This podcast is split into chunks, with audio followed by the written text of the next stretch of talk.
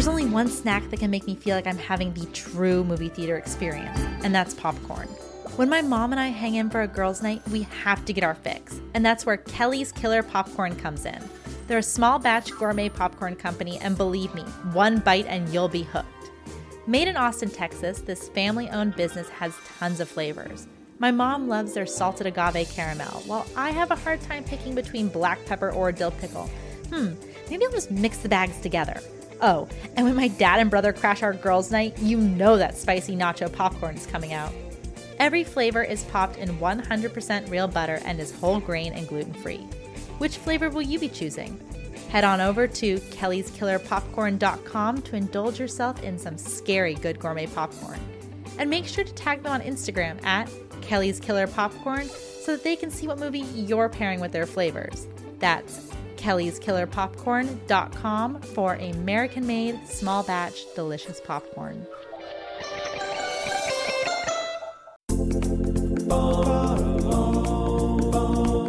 I might be vegetarian, but that doesn't mean I can't enjoy a good spice rub. My favorite place to get them is Smoked Bros, a veteran owned and operated business that sells premium handcrafted dry rubs, spice blends, and seasonings. Psst, guys, you can even put it on your popcorn. My favorites are Honey Badger because he doesn't give a bleep, and jelly and peanut flavor topping because mm mm mm, some things just taste better together. The website even has recipes, so go check out smokedbros.com to support a veteran owned and operated business and fill your cabinet with delicious flavor.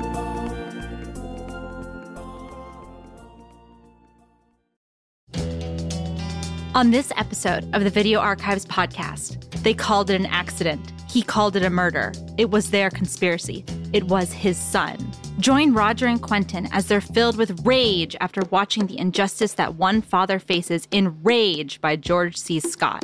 The duo talks about what happens when the class system fails, George C. Scott's connection to Kubrick, and what a man will do when he has nothing left to lose. Next, the motion picture with something to offend everyone, at least in 1965. Tony Richardson's The Loved One. A blistering black comedy in its day, The Loved One pulls no punches when it comes to paralleling the mortuary business with Hollywood.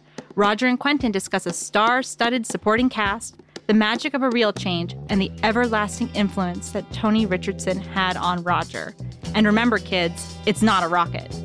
Finally, a movie that you haven't seen but you'll want to find. Roger and Quentin sing a song for a little sparrow in William A. Graham's 1972 Cry for Me Billy. We'll learn what makes a 1970s Western unique and talk about the bravery of an actress who bares it all. Trust me, guys, this widely unknown film is the perfect watch for any true cineast. I'm Gala Avary, and joining us now, here's Quentin Tarantino and Roger Avary. And thank you, Gala. Welcome to the Video Archives podcast. I am Roger Avary. I'm Quentin Tarantino. And this week we have three films. Well, let's let's begin with the first film that we saw, the film that uh, I had never seen before that you uh, you pulled and showed me, mm-hmm. which is Rage from 1972 with George C. Scott and directed by George C. Scott. Yeah, and by the way, I, I think I deserve a little bit of credit because I put together the the movies to watch. I have a good idea of what I'm going to show, but I always leave it open for chance or for serendipity or impulse, whatever. However, two of the prerequisites that I have is that I at least show at least one movie that I haven't seen. Yeah. But then also I try to pick something that I think is a Roger movie. Uh, either something you've said you wanted to see, or something I know you like, or something is is in your wheelhouse, or something that you know will trigger me. yeah. So the loved one coming up is definitely the Roger movie. That's that's for sure. You've been waiting to do this for like a long, yeah, long time. You know how much I love that movie. However, I want some credit for choosing Roger movies that Roger doesn't even know about. Roger doesn't even know they're Roger movies until he watches the unknown movie and goes, "Oh my god, this is a total fucking Roger movie." And I think even more than the Private Life of Sherlock Holmes, Rage is a total Roger movie. Rage is a complete Roger movie. You know, I um in the early days of OpenAI, I, um, as you know, I uh, I was an early uh, tester of it, mm-hmm. and so I created an AI version of Roger Avary. Mm-hmm. And what OpenAI does is it basically uses the availability of Roger Avary on the internet mm-hmm. and you know the sum total of that, and it culls together all of that knowledge, and then it creates sort of a using language processors, a sort of version of me and of what it presumes. Well, there, it turns out there's another Roger Avery, a professor of uh, sociology at Brown mm-hmm. University. And so it, it kind of conflated the two of us together. and the AI, Roger Avary, has seen a number of movies that I haven't seen, that I should have seen. And I'm fairly certain the AI Roger Avary has seen Rage. so I'm going to read the box. First of all, I just have to say this Warner Brothers, uh, Warner Home Video box with George C. Scott by the way, it was truly it, raging on the cover. It looks like his head is disconnected from his body. He's raging so intensely. Absolutely. And by the way, okay, uh, rage would be taken from the uh, uh, drama section under the R's. Yeah, and they actually call it the adult section on the on the side of the box. Uh-huh. they mean drama. Mm-hmm. They mean this is for adults. But actually, this is not a video archives uh, video cassette. Uh, I was visiting a friend making a movie in Detroit, and they took me to the biggest video store in Detroit, Michigan, and it was closing, but they were having a, a closing out sale, and they weren't selling their shit cheap either. By the way, comparing to how some of this stuff is, uh, they're like fifty four bucks, sixty bucks, or whatever. It's out of print, you know. Well, like anybody cares, but I was like, I had the money, so I, I, I, bought a lot of shit, and one of the ones I bought was a Rage. So that actually comes from this huge video store in Detroit. So uh, this is uh, George C. Scott's first film as a director. Mm-hmm. The tagline on the box is "An embittered father blows the lid off a government cover-up." His son is dead. He's dying overnight. Dan Logan's peaceful world has been shattered, and the only thing Dan has left is rage. A military installation has accidentally dumped a fatal dose of experimental nerve gas over Logan's Wyoming ranch and purposefully dropped a veil of secrecy over the incident. That's in quotes. With no one to turn to for help, Logan becomes both judge and executioner. George C. Scott, an Academy Award winner for Patton, stars both before and behind the camera in this blistering thriller.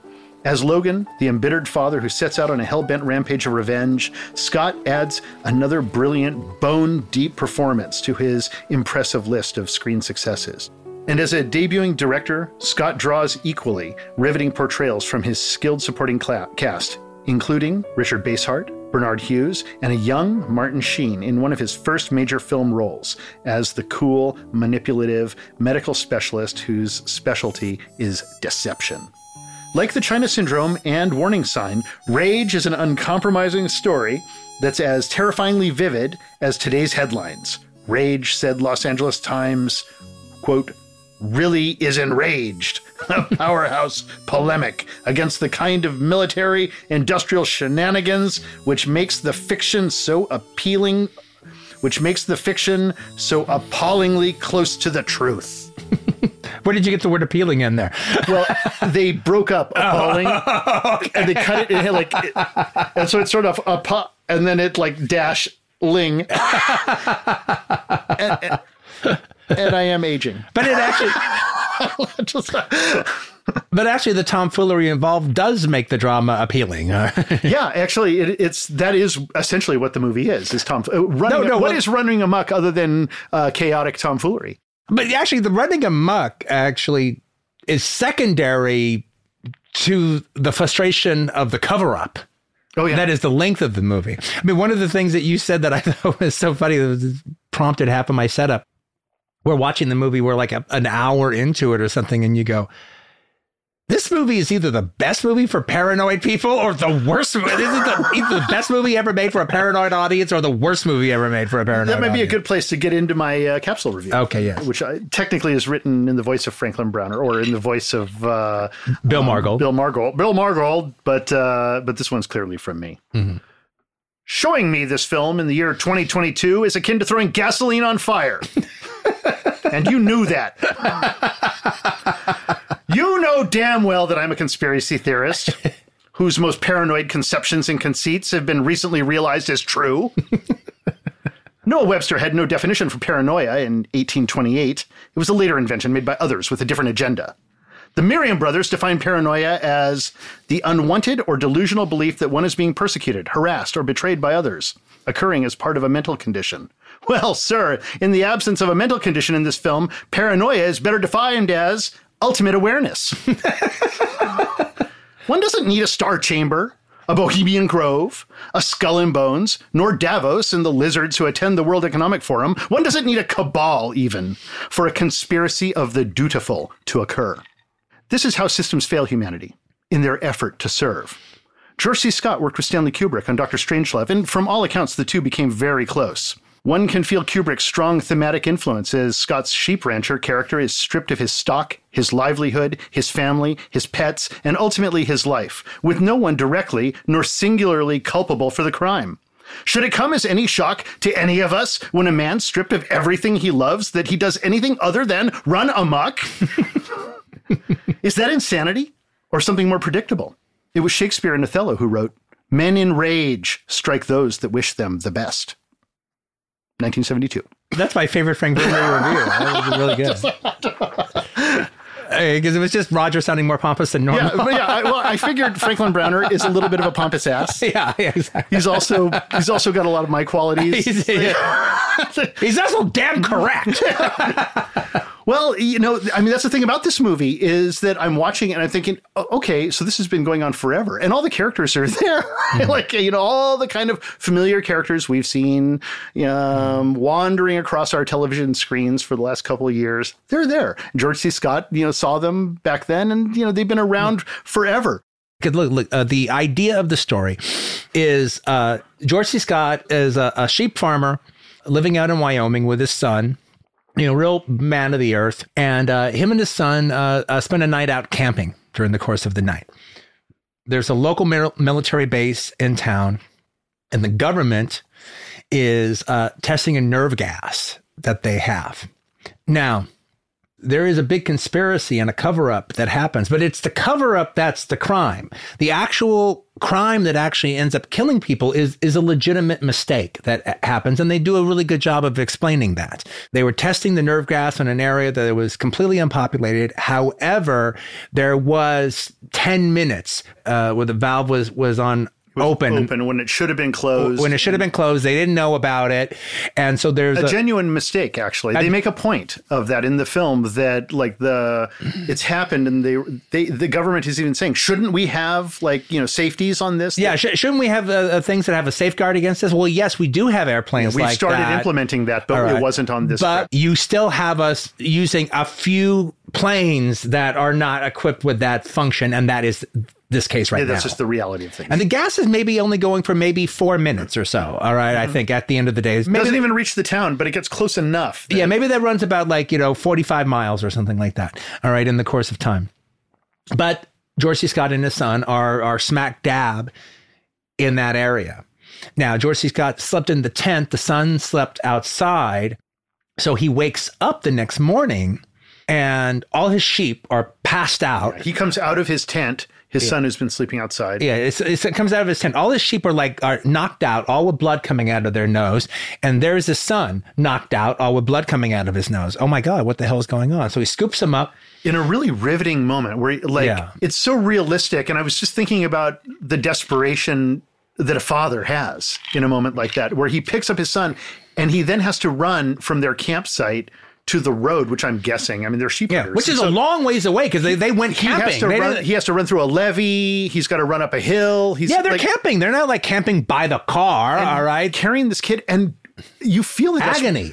in agony, in desperation, in a long, yeah. long, wide shot. And George George C. Scott is the kind of guy that you know. I mean, his his whole thing is volcanic eruption, you yeah. know, coming from underneath. And so like it's a, it's like a, a death mask face, yeah. you know, as he's like carrying his son and it's heavy. Well, a man who's carrying like a lot of weight in his soul, yeah, which I think he really was from yeah. know, being in uh, in war. Yeah. Mm-hmm.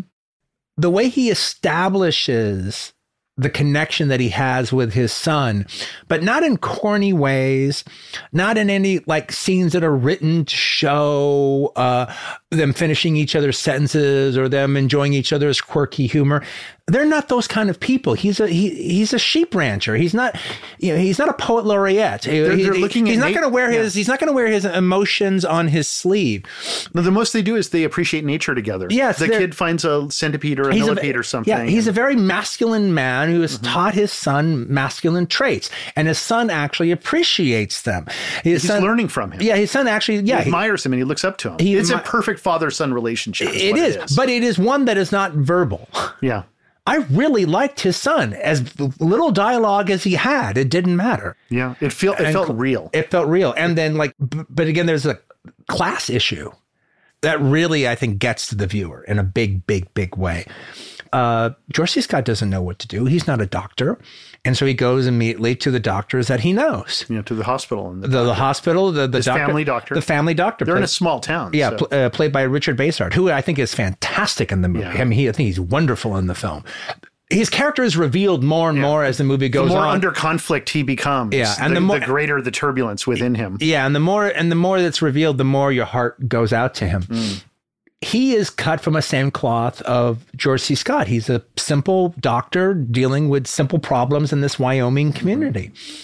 And so when he's faced with what's going on, he naturally goes to the higher medical authorities involved in this hospital and in, in this military situation, and they talk over his head the way they talk over George C. Scott's head. But everyone just kind of figures, well, of course we don't understand this. This is all over our heads, but but they know what's going on and and they'll tell us what is best to do. Because we, as Americans, are trusting of authority. Uh, you know, especially medical authority. Especially medical, especially medical and legal authority. All right, you know, and you can, you can even disagree with legal authority to some degree, but normally you feel like a crackpot if you're disagreeing with a doctor. I was getting weird shades of coma as I was watching this. I was, you know, mm-hmm. Yeah, but having like frankly, the after image of coma. Yes, was, okay, but but this act okay, but I can poke a zillion holes in the conspiracy theory that is supposedly coma. I can't poke any holes in this. This is tight th- as a fucking drum. There is- in a disturbing way. Yeah, yeah. Nothing they tell George C. Scott would ring even the slightest bell in a drama if we weren't watching a paranoid thriller called Rage, where we know they're taking advantage of him and we know they're culpable and we know that it's all about the cover up so they don't get blamed for this murder. You know that first, the first moment that we know.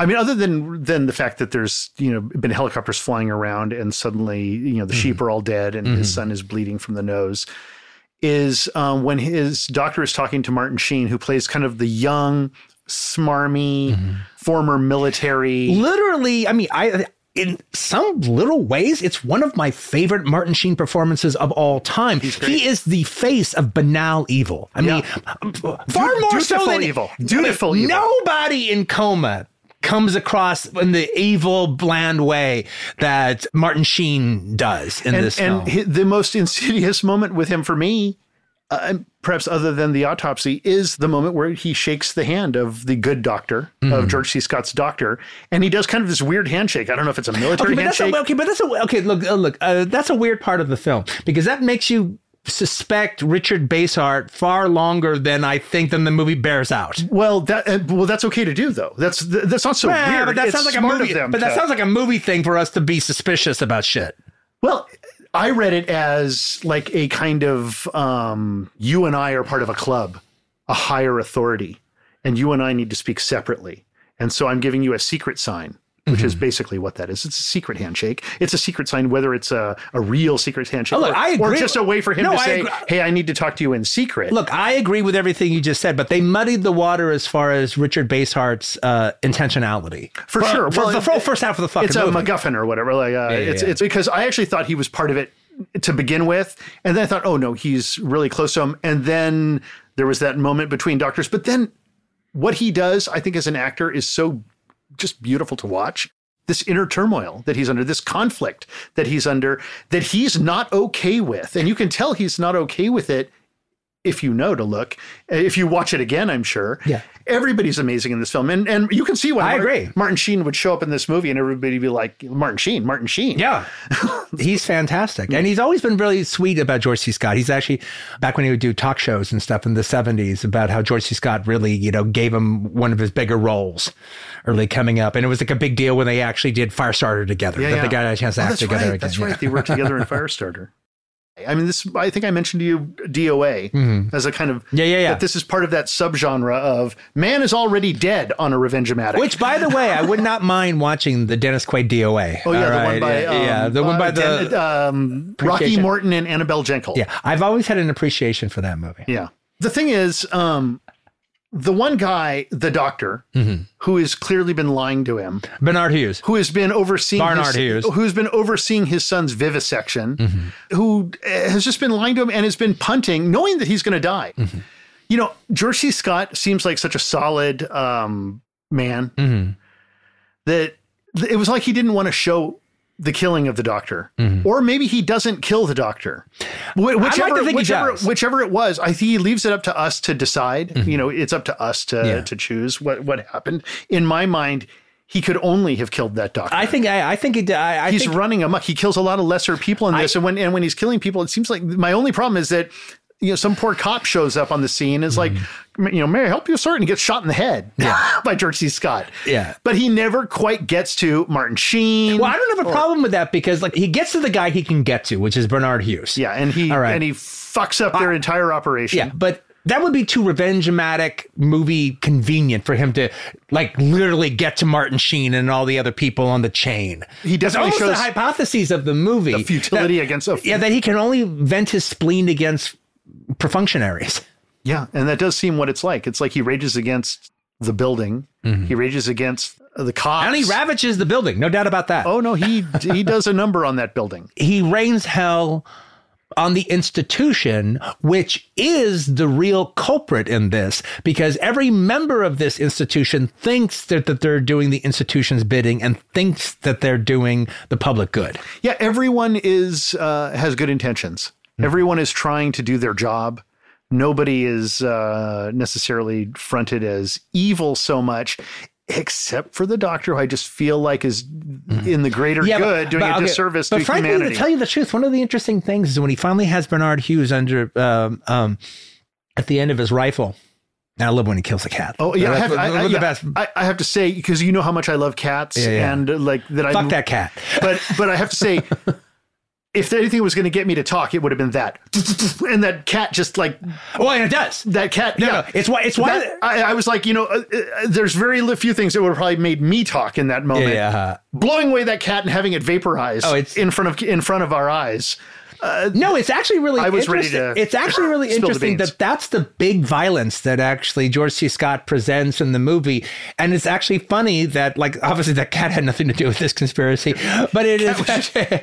but nevertheless, it's cathartic. Nevertheless, you actually feel it in a big way, and as opposed to just like killing the doctor and enjoying that because of the doctor's place in it, it always becomes as much deliciously fun as the doctor's entire line of bullshit completely crumbling in front of George C. Scott. Now all of a sudden he's admitting to everything. Yeah, yeah. And then like, and he's such a sniveling worm when he does it that that actually become more so than the murder. That is almost the justification for the revenge-o-matic uh, onslaught. Now this movie's edited. Am I right by Michael Yes. Kahn? One, who, who, if you don't know, is you know, one of the great editors in cinema history, and has been Spielberg's. Uh, after an early part of the the seventies, where he's editing uh, uh, for Warner Brothers, uh, especially, is editing Rage. He had his Black Belt Jones. Uh, Michael Kahn, uh, sometime after Werner Fields, teams up with Spielberg, and then they edit everything together up to this day. I'm wondering if George C. Scott let the doctor, the good doctor, or the the bad doctor rather, uh, live, and that that's and that he just left after that scene, and that Michael Kahn cut that out, and without Mm-hmm. Oh, to having him killing him, to suggest that there's a dot dot dot. Wow, that would be clever. because I'm thinking that that's probably like just in my CSI No, I think you're right. No, I think you're- no, I think you're- here. I think that's probably more more correct than not. That's probably exactly what happened, and Michael Kahn created a situation that leaves it a dot dot dot with a question mark. And let's talk for a moment about these kind of brilliant but also slightly wonky transitions. They're not brilliant. They're they're wonky. Well, there, there is something to be said about in a shot of the present seeing the shot of the future in the same shot. Look, there's a lot of things you can describe. and that's and that's like a cubist shot. And for me, as like somebody who appreciates cubism, I was like, oh, oh listen, I'm not. He overuses it, but there was two moments in there where where in there the- was one of them that worked. I can't remember which was, one that I- worked. there was the one where the the truck is driving toward us, and we see, and then the camera pans to the distance, and we see the tent, and they're actually at the tent already, and they zoom in on it. There, there was that, that doesn't one. ring a bell, but one of them. After none of them working, one worked. I don't. that one doesn't ring a bell. All right, of me going eureka. Right. it pretty much plays like George C. Scott is trying to direct a movie, and it's a little bit like, "Hey, look, Ma, watch me direct," with these weird slow motion shots out of nowhere that tie into a, a time cut. I'm going to make sure everything links together. Just like And you know, it, it takes him forty five minutes to fifty minutes before he drops it, but finally he does drop it. Thank God. Well, there are some ridiculous moments, like when he drives by, like where it just suddenly they'll do like a kind of everything. When you know that when suddenly it goes into slow motion. No, no, no. And No, no, someone no, is doing and some- and someone his- is doing something goofy, like throwing a rock at a post office box. Yeah, yeah, yeah. And and and that that becomes like kind of some weird transition, or the sheep to dog transition. That was terrible. there were some Yeah, very, well, and but he's trying. Okay, he's they- doing little forces, and I'm sure Michael Well, Kahn the other- the was other- no small part of that. Look, the other bad thing he does as a director, because I'm able to notice it because he does it so often, yet there's one time he does it and it actually works. It's like he doesn't really know what to do with the camera. So he starts like a, a, a three shot of character, two shots or three shots of characters, and it's going on. And then he just picks one thing to slow, slow, slow zoom into during the course of the scene. Oh. Whether it's a dog's face or somebody's face or a fucking TV screen or some shit going on out a window. And he just does it again and again and again. Nevertheless, he does it with Richard Basehart, and it's the time when Richard so powerful. Basehart is realizing that these people have been giving him double talk, and he actually has not been serving his patients in the in the correct manner. And it ends on Richard Basehart's face, but it doesn't even end on Richard Basehart's face. It continues on Richard Basehart's face for like another two minutes, and Basehart holds it together because we're completely with him.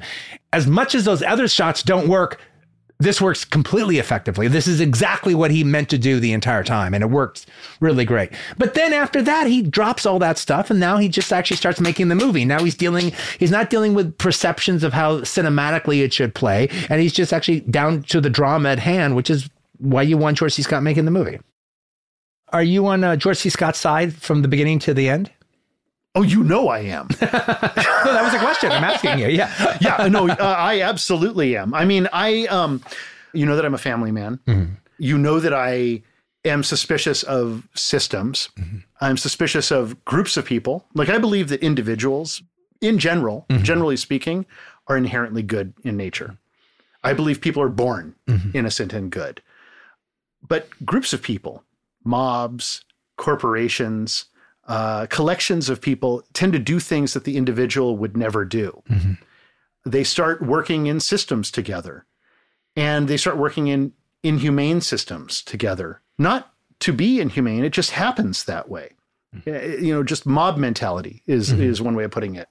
And so any movie that's about the individual, and especially when it's George C. Scott, yeah, yeah. you know, any any movie that's about the individual who is just at every juncture No, no, no. Look, look. Hell, watching the movie now, I feel differently than I did before. I mean, having a son now, you know, to understand his confusion and terror when the son's in the in the in the truck and Him he's driving running, and, yeah. he, and he in the truck and he's just driving to the hospital. What's going on? I mean, that's just shit eating terrifying. There were two things in that moment that just were so real to me that were like really, really affecting me. One of them was uh, I spoke of already, where he's carrying. Yeah. his son and running, and just how he's doing it. Like he's really doing it. Like that's yeah, George yeah. Scott, like carrying that young actor, and he's in it in mm-hmm. that moment.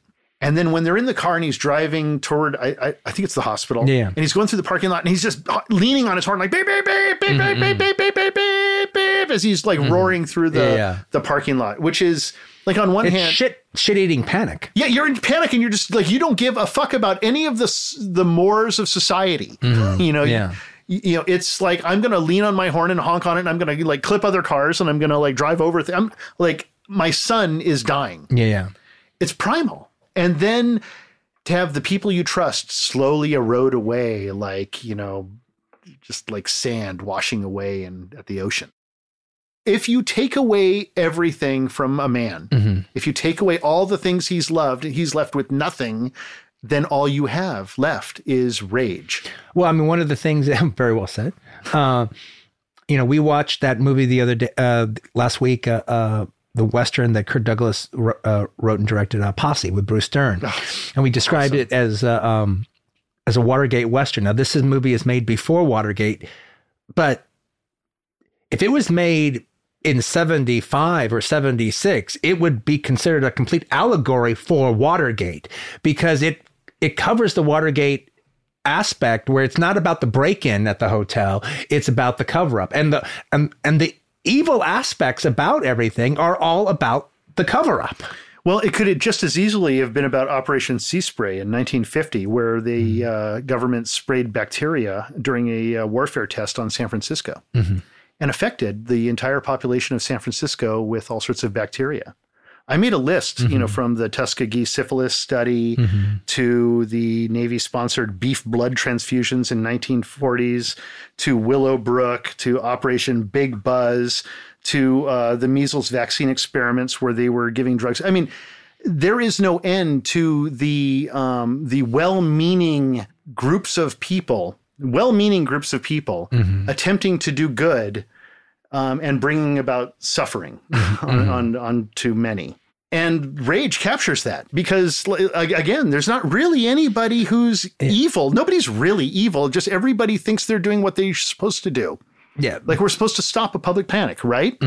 We're supposed to, uh, you know, do this, right? but it's also it's it's their constant lying to George C. Scott is what comes across. Right, but for the evil. betterment of the greater good, supposedly. Well, for the and, better- and that's what groups of people do that an individual wouldn't do. Like, Yeah. Mm-hmm. uh, like uh, Richard Basehart, you know, is is the good man in this, and even he gets pulled along into the lie to Mm-hmm. the point where he can't swallow it anymore. He can't live as a, as uh, someone who Mm-hmm. Well, he's does the one, that to an, he's lies like one- that to another. Even though he calls himself, "Oh, I'm just a little family doctor or whatever. I'm just a general practitioner," you know, he's the one who knows enough to be able to put two and two together. He's the one that has enough learning in, when it comes to the medical profession to put two and two together and realize I've been gullible. yeah. I've been gullible and I have not been taking care of my patient in the right way. Well, and it's there's no mistake that Martin Sheen at a certain juncture suddenly is wearing a military uniform. Yeah, yeah. That suddenly we realize, wait a minute, he's a military doctor. Yeah, yeah. He's not just the young new doctor.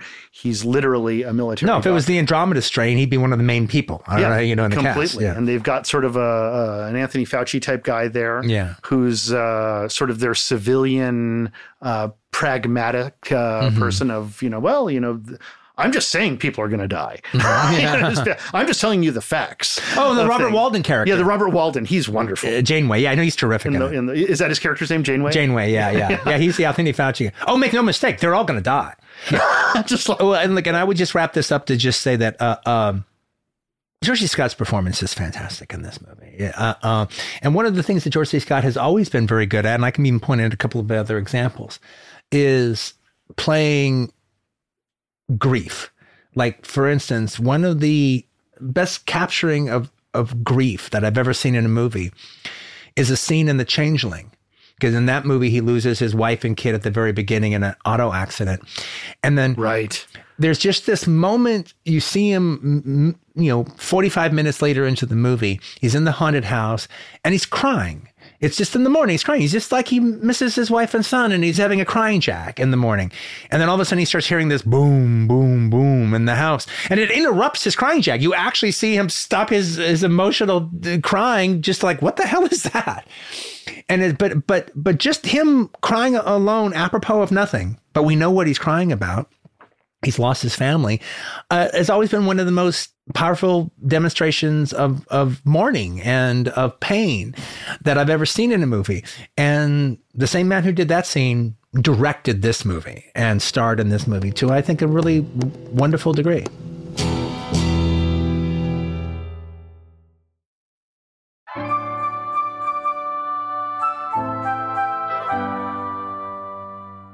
Want to know what your favorite writers, directors, actors, and photographers are secretly interested in? Check out The Gala Show, where each week a guest of my choosing brings an entirely new topic to the mic, and it can be anything they want to discuss. The catch? They only have 30 minutes. Join me, your reporter on the beat, Gala Avary, every Thursday for a new discussion on The Gala Show, available wherever you get your podcasts.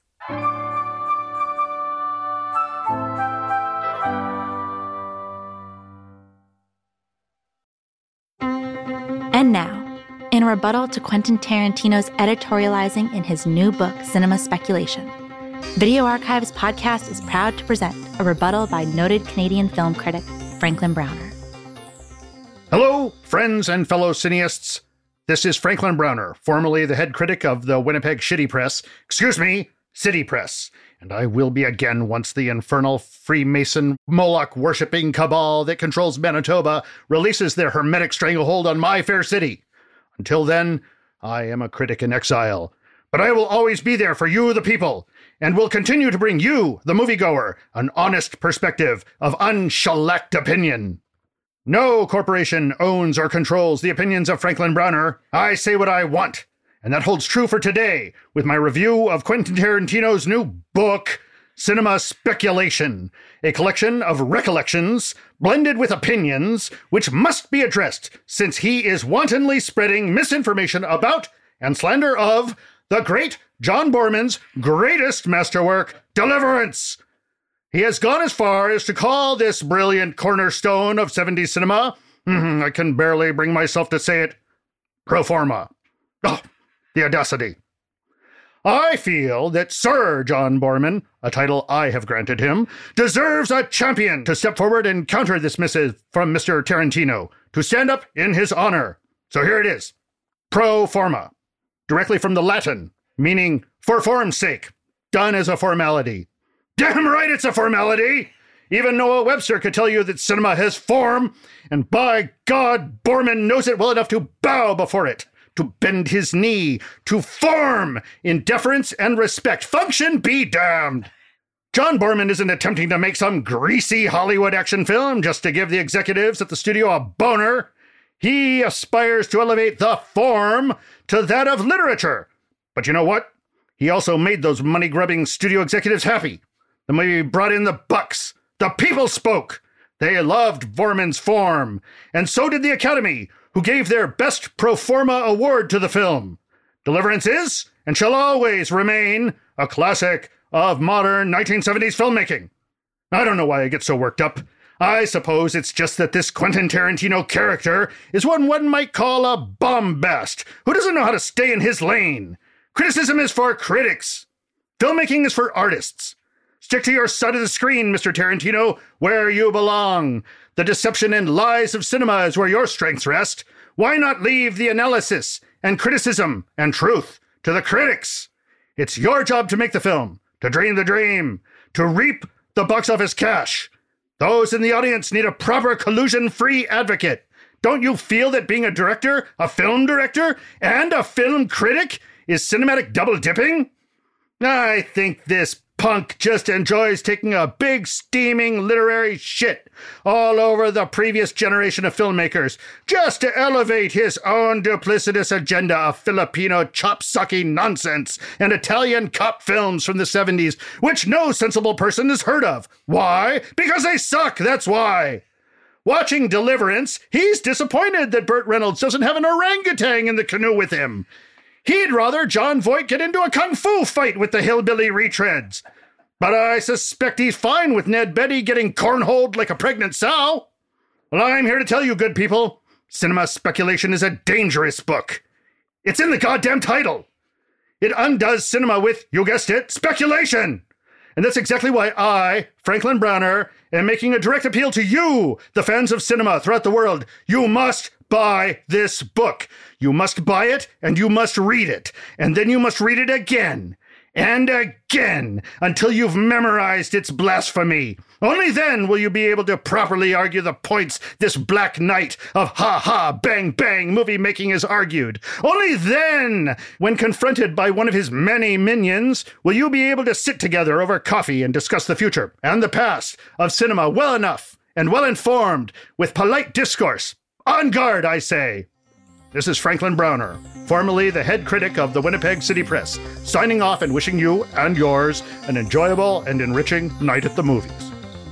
Video Archives podcast recognizes its responsibility to present contrary opinions from responsible advocates.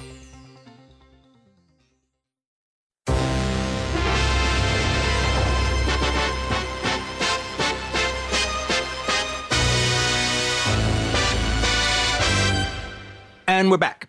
And we are joined by the lovely Gala Avary, who is here to give her take on the films, but also she serves a function because, like the rest of you out in podcast land, she does not have access to the video archives collection. So it's her job to persevere to track down these films however she can, whether it's on video or DVD or streaming or whatever. And then if she can provide a roadmap to you about how you can discover the films for yourself. Again, I am persevering from a concept that I want her to fail in this endeavor to show how truly obscure the movies that I'm showing are. And you really have to come to me if you want to see them and that you are lost on your own, wandering through the darkness, bumping into walls. Gala? Hey, Quentin. Hey, Roger. So, everyone out there, Quentin did not stump me on Rage. You'll be happy to know. No bumping into walls this time. No, no, blindly walking through the dark, wondering, touching the walls, trying to feel for a tape. Because normally, Gala, it's it's kind of like uh, the store is closed and Quentin and I are inside and Partying after, with the pizza? after hours, and we've like we used to, and we'd put a movie Yes. on, and every now and then a customer would come and like knock on the window, and like, no, no, no, we're closed. And they're like, yeah, but you're inside. I I just need a quick tape. And we give them the shoo, we shoo them away uh, hand hand expression. And they're, and they're like standing at the window, like drooling, like looking at the tapes, like, let Come me back when we're open. Come back when we're open, Gala. So this movie succeeded because it made me feel rage. like I felt angry when watching this movie. I okay, first I watched it with my mom, and my mom's like, "What do you want to watch?" And I said, "Okay, let's watch Rage." and my mom was like, She's like, okay. okay. and then she's like, "This is his son gonna die?" I'm like, "Yeah, mom, his son's gonna die." And she was like, "Ah!" So my mom was really frustrated. The thing I just thought about at the end of the movie was like, was justice served in any way? I mean, it's a revenge-o-matic, basically. He's eh, enacting revenge. I love that he has nothing to lose, that he is de- a dead man already, Yeah, so he's going to go on this warpath. But like, is his revenge served? well, is but- justice well, served? it- it's it's it's a subgenre of the revenge-o-matic genre because Can justice be served? yeah, Yeah. yeah, because he's not the hero who's gone through all this and now he's going to make righteous indignation and and, and be a righteous avenger. The tragedies that have inflicted him have driven him crazy. Yeah. So he's not a righteous avenger. He's crazy. Yeah. And he's doing that's the effect of a crazy person. Like Farrah Fawcett in Extremities, Mm-hmm. where she's raped and she goes crazy when she gets the rapist, which we should do as a follow up to our Yeah. lipstick episode. or uh, uh, Rod Steiger's Hennessy, where his family is killed uh, by an by an accident like this Yeah. uh, with a British soldier, and now he's going to blow up the fucking queen during the fucking jubilee. Yeah. In an insane world, the sane man must appear to be insane. Yeah, I just felt so upset during the movie. And then, like, the nurse is like, don't worry, your son's going to be fine. Our doctor's going to take good care of him. And I just started thinking, it's like now he's owned by the state, basically. Like, they know he's going to die. They're not going to tell him. They're going to take his body later. They're going to experiment on it mm-hmm. to find what this thing does to him. And I know they make it pretty clear, like, oh, this was an accident. But part of me was thinking, maybe this wasn't an accident. Maybe they know, oh, there's only a few people that live around here. Let's take their bodies and see because Spoken like a true Avary. I know. well, no, because in the scene, in the scene where they're all in the war room, I didn't buy all that shit. They meant they knew those fucking guys were down there. The, the guy, one of the guys says, "Oh, it's like the 40 valve's open. Oops. Well, they say, "Oh, it's like well, uh, well within human limit of like fifty parts per million. And the guy's like, "What are you talking about? 30's enough to kill him." Yeah. So it just like it made me start thinking maybe they are doing this on purpose, and It just it made me well, angry. Well, there comes a point when an accident has happened that people just jump on board. Yeah. Uh, you know, Kubrick makes a good point of how that happens in Doctor Strangelove when the airplanes pass their failsafe and everybody's discussing what to do, and the president says, you know, well, uh, get get the premier on the phone. He's like, oh, Mr. President, uh, am I to understand that you're going to call Premier Kissoff and you know, tell him or, uh, you know, everything that we're going to do about, to, and, and he's like, well, yes, I'm absolutely going to do that. And he's like, Mr. President, if I may, we have a 20 minute jump on the Russians. and if we put everything else we've got into it, we stand a good chance of catching them with their pants down. and Kubrick's point is that guy's job in the room is to make that suggestion. Yeah, yeah, yeah, right to on, the yeah. president. And George C. Scott played that part in Doctor Strangelove. I feel like I've seen so many images of him and Kubrick playing chess together, Mm-hmm. and I, I can just imagine how much time they spent together. That I think a little gleam came off of Kubrick, a little shine kind of came onto I would not- George C. Scott a little. I mean, I mean, I'm sure George C. Scott also probably put a little bit onto Kubrick. I would not be. I would not be surprised if George C. Scott talked over with Kubrick the fact that he was making this movie and sent over a print to England, you know, for Kubrick to watch when he was finished. I got to tell you, as I was watching it, I, I can was see thinking Kubrick. about Li- I can see Kubrick liking this movie. Oh, I know Kubrick would have liked this movie. I like this movie, and I use that as my indicator of whether Kubrick liked it or not. I will say that I noticed a number of reverse tracking shots, mm-hmm. an effort to do a Yeah. Kubrickian reverse tracking shot. They tended to always be kind of a little too wonky. a little wonky and like off to the side a little too much and never really fully committing to a full reverse tracking shot. Mm-hmm. But I noticed that they were there, that there was a preponderance of them. yes, there was. I agree with Quentin that the interweaving and editing transitions, although interesting, were wonky and bizarre. Uh, and sometimes confusing actually to figure out, especially at, Yeah. the first one where he spits the chew. That was weird. And it, when like, he spits some- into camera and it kind of flies into almost 3D. if it had well, they all, they all, be- they all, be- yeah, they're like coming at you. Yeah. Right? yeah. Yeah. Well, they all become fruit from a poison tree because of that first wonky one with the That- spit. Yeah, with the spit. But you know what? The one that I actually thought worked was when his son's hand falls out of the car and then all of a sudden he's on the stretcher. Actually, the one with the, The one with the, the, the, with the uh, yo-yo falling. Yeah. Yo-yo falling. I actually I don't know. If, I don't know if that worked, but all right, it, it, Michael it Kahn, made its point. It made Michael its Kahn point. tried. It made its point. Michael Kahn tried to make it work. It was actually, the one that worked the most. actually, I'm going to say okay, I, I- that, yes, I will agree with that. As dubious as that claim is, Now, I said that there were two. Actually, I hate to say it, but the spit was actually the other cubist shot because he's in the foreground and he spits, and then we pan with the spit to the car that they're driving in. because that was just so disgusting. I, because not only Which is, di- weird. It's like, not is he only it spitting it disgusting- himself? Not only is it disgusting, you describing it. I'm seeing it so Yeah, fucking clearly in my head. It is really gross. I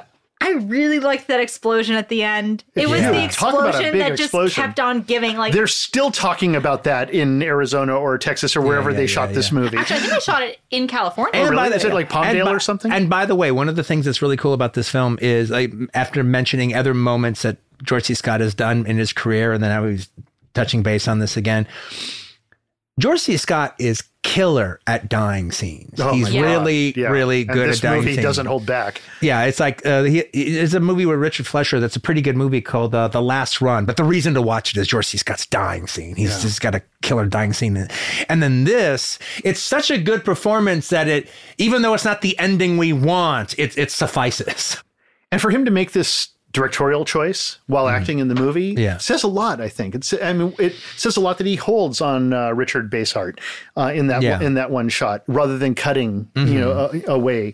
And it says a lot that he shows his own death rattle from a helicopter From the POV of a helicopter, Yeah. you know, he never, in, he, in dark. He doesn't go From- in until the very, very end. But I mean, but most directors servicing an actor, servicing a star, and definitely most stars servicing themselves are going to film that a little closer than the POV of a helicopter when that's almost the most important part of his performance. Yeah, and and especially since you realize in that moment it's all futile. Yeah.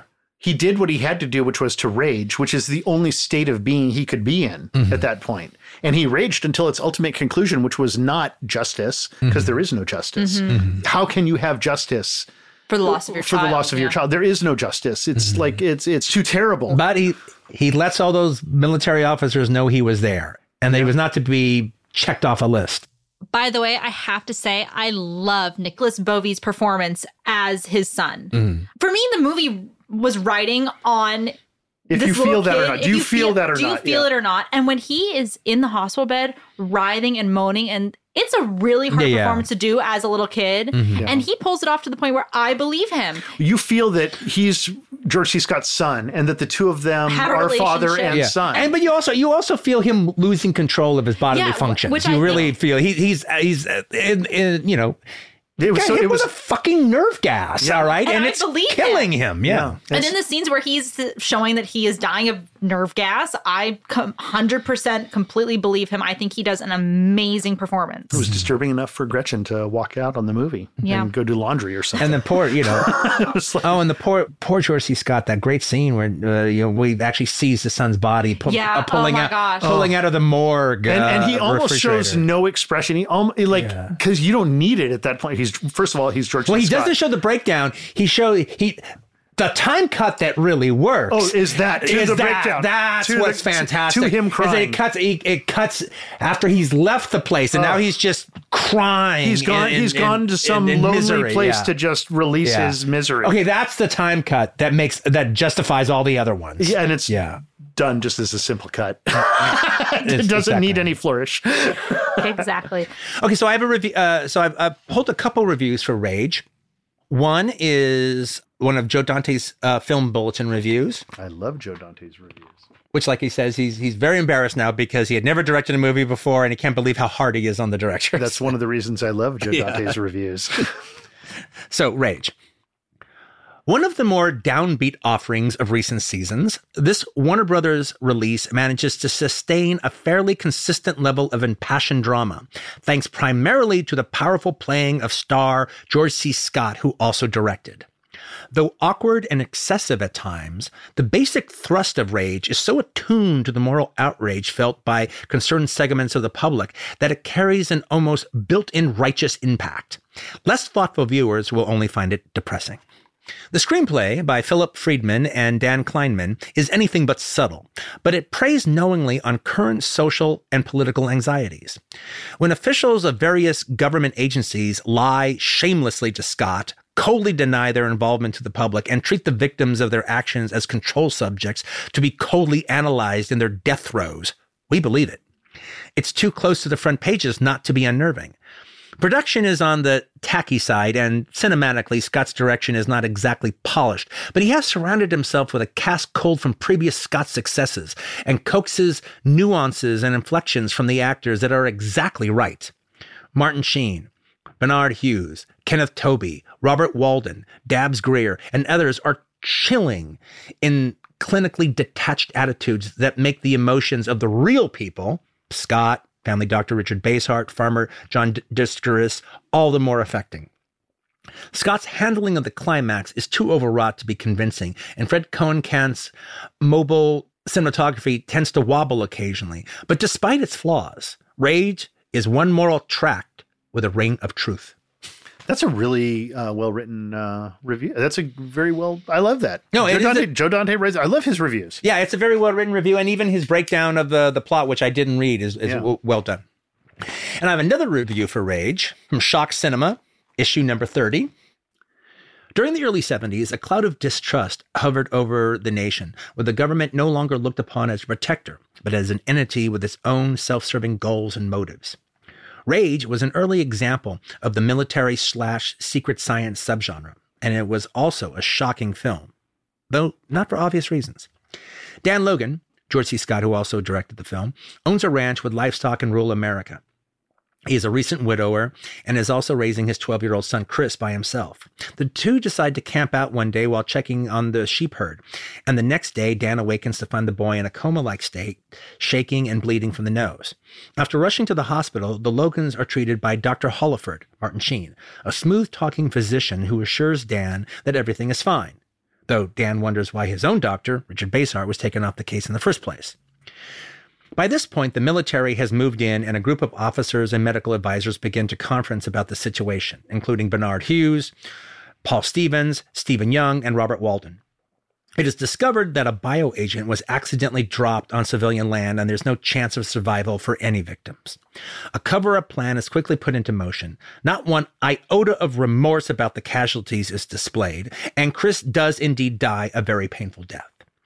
Doubting these physicians, Dan escapes from his quarantine under the lazy eye of guard Ed Lauter and soon makes a trip to the local arms dealer. It is at this point where events take a most unexpected turn, as Dan loads up with weapons and a military police manhunt ensues. At this precise moment, your cinematic rulebook, quote unquote, is tossed aside. Destruction takes place and bodies pile up, but they aren't the brass targets or Dr. Frankenstein's. Instead, the chalk lines are drawn around guards and patrol officers. These scenes pack an emotional wallop because instead of Buford Pusser style heroics, we see policemen and soldiers who don't even know the truth themselves being shot down. And instead of a, a prime slice of 70s revenge, we're served a character study of a man who goes beyond the point of rational thought process. He does indeed manage to take out the biolab, but the real culprits are never even close to being in harm's way.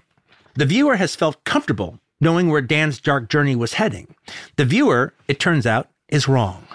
Rage was only one of three projects that Scott directed, and that's a true shame because he possesses a unique vision behind the lens. All the performers are top drawer, but Sheen and Walden are in career best mode. Sheen is polite and displays no outward signs of wrongdoing, yet somehow conveys the true sense of malady, while Walden is only on screen for a few short minutes, but is truly chilling. Rage dares to explore the ripple effect of retribution, and one does not get to enjoy the ride. A harrowing experience, Rage does belong on the shelf next to Walking Tall and The Parallax View, but also belongs to a genre unto itself. A film with this much star power, backed by a major studio, Warner Brothers, and telling a tale such as this would be almost unheard of today. You know what? That's a really good review. I because I, I was like a little like put off like uh, like I didn't get to see him get the guys. I didn't mm-hmm. get to mm-hmm. see him to and the people he killed. It was just these innocent cops, like the poor cops who show up and you know, God, he, he had rage, but that rage was so misdirected. But I think that's the point of rage. Yeah, is that it is misdirected, mm-hmm. and that's part of Scott's you know thesis statement that he's yeah. making. The the big takeaway, the futility mm-hmm. of even rage. Yeah, yeah. That really he never even gets close. So, Gala, tell us about uh, uh, yes. how we can get uh, Rage. Well, I watched mine on Amazon renting, mm-hmm. but I managed to pick up a Warner Home Video um, box. I actually bought it in a lot for ten dollars with mm. Exorcist Three. Oh wow! I actually I love Exorcist Three, so I'm really excited that I have both George C. Scott. Not obviously Exorcist Three is not directed by George C. Scott, but so the, uh, a George C. Scott double feature. Yeah. Exactly. Well, so five dollars each. Yeah, five dollars each. Um, actually, and I think it was previously owned by another video store because a sticker is on the front that reads that it should go in the action adventure section. Well, so, I would agree with that. Okay, if you broke down drama to action adventure, yeah. I guess I'd go for that. So yeah, a form of action and a kind of adventure. Oh, you know, revenge matters. Even twisted ones like yeah, this. Yeah. What in God's name is happening here? The loved one.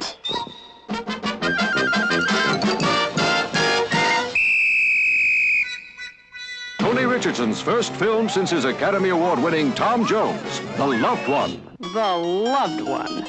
A motion picture with something to offend everyone. Shocking. The Loved One, with co hit Cry For Me Billy, plays December 26th and 27th at the New Beverly Cinema. 7165 Beverly Boulevard, Los Angeles, California, 90036. For more information, visit thenewbev.com. The New Beverly Cinema, always on film. And now up is our second feature Tony Richardson's The Loved One. I've been dragging my feet when it comes to watching this movie for your entire life. My entire life. Roger really loves it, and I've heard other people love it, but also one of the things that made it really kind of touching for me to sit down and finally watch it the guy who more or less set me on this road of movie buffdom was my stepfather, uh, uh, Curt Zastoupil. And Curt brought up the loved one quite a bit over the you know course of the years that I was with him. And in a, I think in in fact I'm positive now because we were talking about this. The loved one is the last Curt movie I had never seen. I've seen all the other ones that he made a point of talking about and exalting the virtues of, and The Loved One is the only one that I haven't seen. Something uh, about it held me off from seeing it, but also, I guess part of the reason I never got around to seeing it is I liked Curt's version of it. His I description I is- suspect I might have even liked it more than the actual movie, so I've kind of held it kind of precious. But it was time for me to see it, and Roger loves the film, and so here we are now. And we finally watched the Loved One. I will read the back of the box, and then I will hand the discussion to Roger, and then I will join in. Okay? Loved One, 1965. Okay, so this is an MGMUA box. Unfortunately, the smaller kind, not the cool, larger kind, square kind that we like. Uh, it would be from the classic section under the L's. Billed as the motion picture with something to offend everybody, The Loved One gloriously and outrageously fulfills its promise. Absolutely nothing is sacred in this blistering black comedy on the Southern California way of life. Dot, dot, dot. And death. A simple vacation visit evolves into a wildly chaotic roller coaster ride through Los Angeles for a young English poet, Robert Morse, from How to Succeed in Business Without Really Trying. Based on Evelyn Waugh's classic novel, no, novella actually, the satire slings its venom tipped arrows at such targets as the mortuary business, both human and pet variety, religious cults, the military, Hollywood, British expatriates, and the space race. The star-studded cast features Rod Steiger as Mr. Joyboy, Jonathan Winters in a dual role, John Gielgud, and a 13-year-old Paul Williams. I've heard he's actually was actually 25 when he did it. He just looked 13. Yeah. Plus cameos by Milton Berle, Tab Hunter, James Coburn, Roddy McDowall, Robert Morley, and Liberace, who is especially great. But perhaps most unforgettable, I disagree with this, uh, even though, well, I don't know about the unforgettable part, but perhaps the most unforgettable and disgusting is Ayllene Gibbons as Steiger's whale like mother who gorges herself while watching TV. Wow, they actually credited her on the box.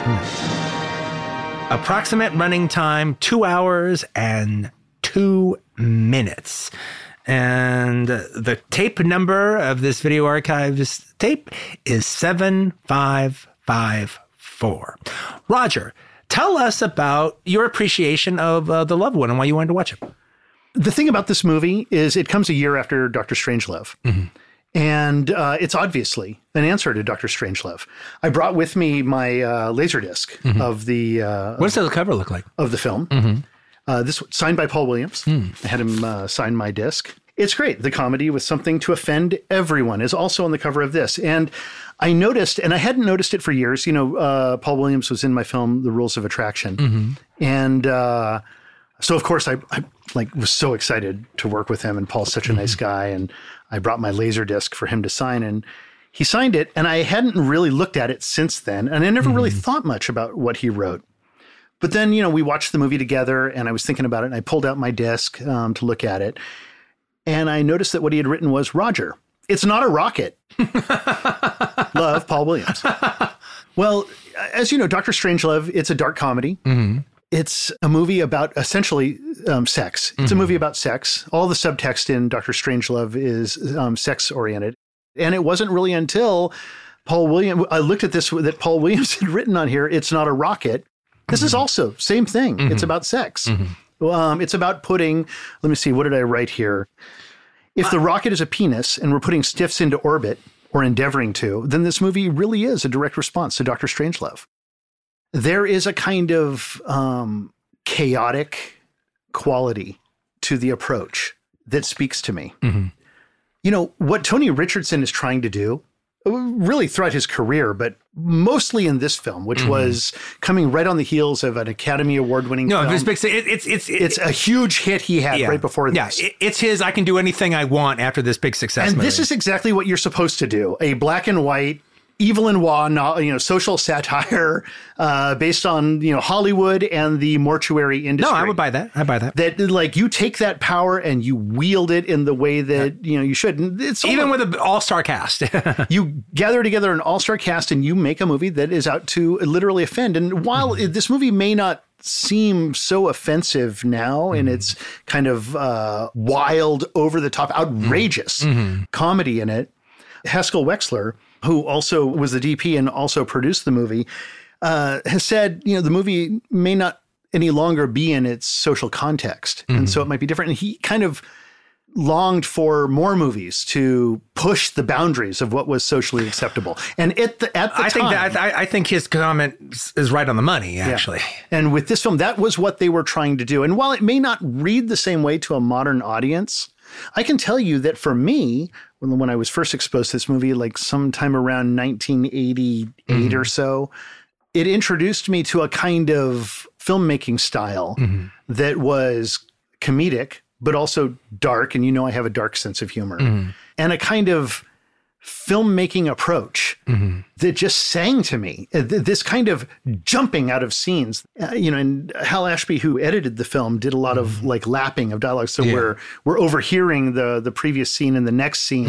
And so it has this kind of editorial quality that I, I mean i actually think it has had a large effect on how i approach movies and also even the structure of films. When i look at the rules of attraction now which is such a um, every scene is seemingly disconnected from the scenes that follow and uh, well, now that you actually pointing it out like that, no, there is kind of a Tony Richardson quality to that movie that you you made, uh, and I don't just mean based on the loved one, based on a lot of his, uh, based on a lot based of his on- you know i always thought it was just the prisoner that influenced me that kind of editorial style Yeah, yeah. and the cynicism and the kind of carnival like view of the world Mm-hmm. i always thought that that was the real influence but it turns out you know it's peter medak and with the ruling class it's tony richardson with this film it's a- Mm-hmm. Lindsay Anderson, Lindsay uh, Anderson, absolutely Lindsay Yeah. Mm-hmm. Anderson, especially with If and even Britannia Hospital.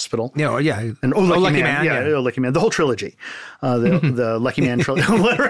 it's kind of a trilogy. No, it, it absolutely is a trilogy. It's just nice to hear uh, offhandedly the the Oh Lucky Man trilogy referred to. and um, you know, in preparing for this, I started looking up Richardson and hearing what people had to say about him, what Anjanette Comer had to say about Mm-hmm. him, what uh, the, John Calley, uh, who was the studio head, you know, behind it, had to say at the time. Also credited as producer along with Haskell Wexler. And almost down the line, everybody said he's crazy. Mm-hmm. He's crazy. That's the guy to do this movie because he's Mm-hmm. crazy. And I can't tell you how many times in my life I've heard people tell me I'm crazy, Mm-hmm. that I have a kind of crazy approach to filmmaking, that what I'm looking for from actors is not often what's on the page, it's what they're bringing on the day in the moment. And that in the moment we we make these discoveries that are surprising. Well, Roger, I gotta say, look, there's. I'll go into this in a second. I didn't really care for the movie that much. However, the way you're describing it, it's making me realize there is a genuine connection between this movie particular and uh, Rules of Attraction. For for sure, completely. And- I and- never realized it more than when we watched it together. Yeah, it's it's it's. I mean, I don't know if I actually. I don't know why, I don't know if I actually plugged it in while we were watching the movie because I was actually kind of dealing a lot with the movie. The Yeah, movie's a lot course. to I deal mean, with. There's a hell of a lot going on. the in this movie's a lot to deal with, but but then just thinking about Tony Richardson's career in toto. Yeah, and then hearing you talk, I'm really realizing that, especially when it comes to this movie and Rules of Attraction, there is a connection, but also just even a connection of, uh, which is almost even more important, methodology. Like, for instance, I can see that's Tony. exactly what it is. I can see Tony Richardson loving the idea of the Kip Pardue going to Europe and like, doing that entire thing. We don't Tony know what will happen. Tony Richardson would think that's a great fucking idea. That would be that would be the reason to fucking do the movie, as far as Tony Richardson Yeah. is concerned. It's kind of the reason you fucking wanted to do the movie. Exactly. And and we are very similar, I've realized, as mm-hmm. as filmmakers and probably as men, you know, that we're seeking to capture a kind of chaos.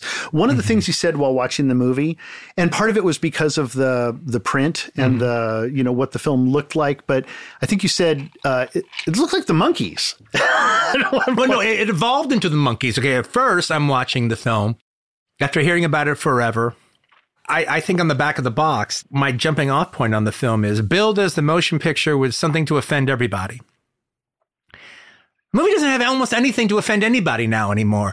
This is not a bad thing. I am not saying this as a bad thing, but this is a piece of outrageous, scabrous entertainment done at a time, but that time has passed. Yeah. And so it's not outrageous anymore and it's not as venom dripped anymore as it used to be. In fact, it's almost even hard to see the venom. And frankly, I see everybody having a good time. All right, is, in- what, is what I see going in on. 1965 to eviscerate the uh-huh. space race oh, and, Oh, yeah, and yeah. the military involved in the space race is a kind of like he's calling Oh, everybody I'm out. Not, I'm not saying that then it wasn't that, but Yeah. it frankly, more than anything we've watched on since we've been doing this series, but I would even go so far as to say more than anything I've seen in the last two years, and I'm talking about watching movies from the 30s and watching silent movies or whatever.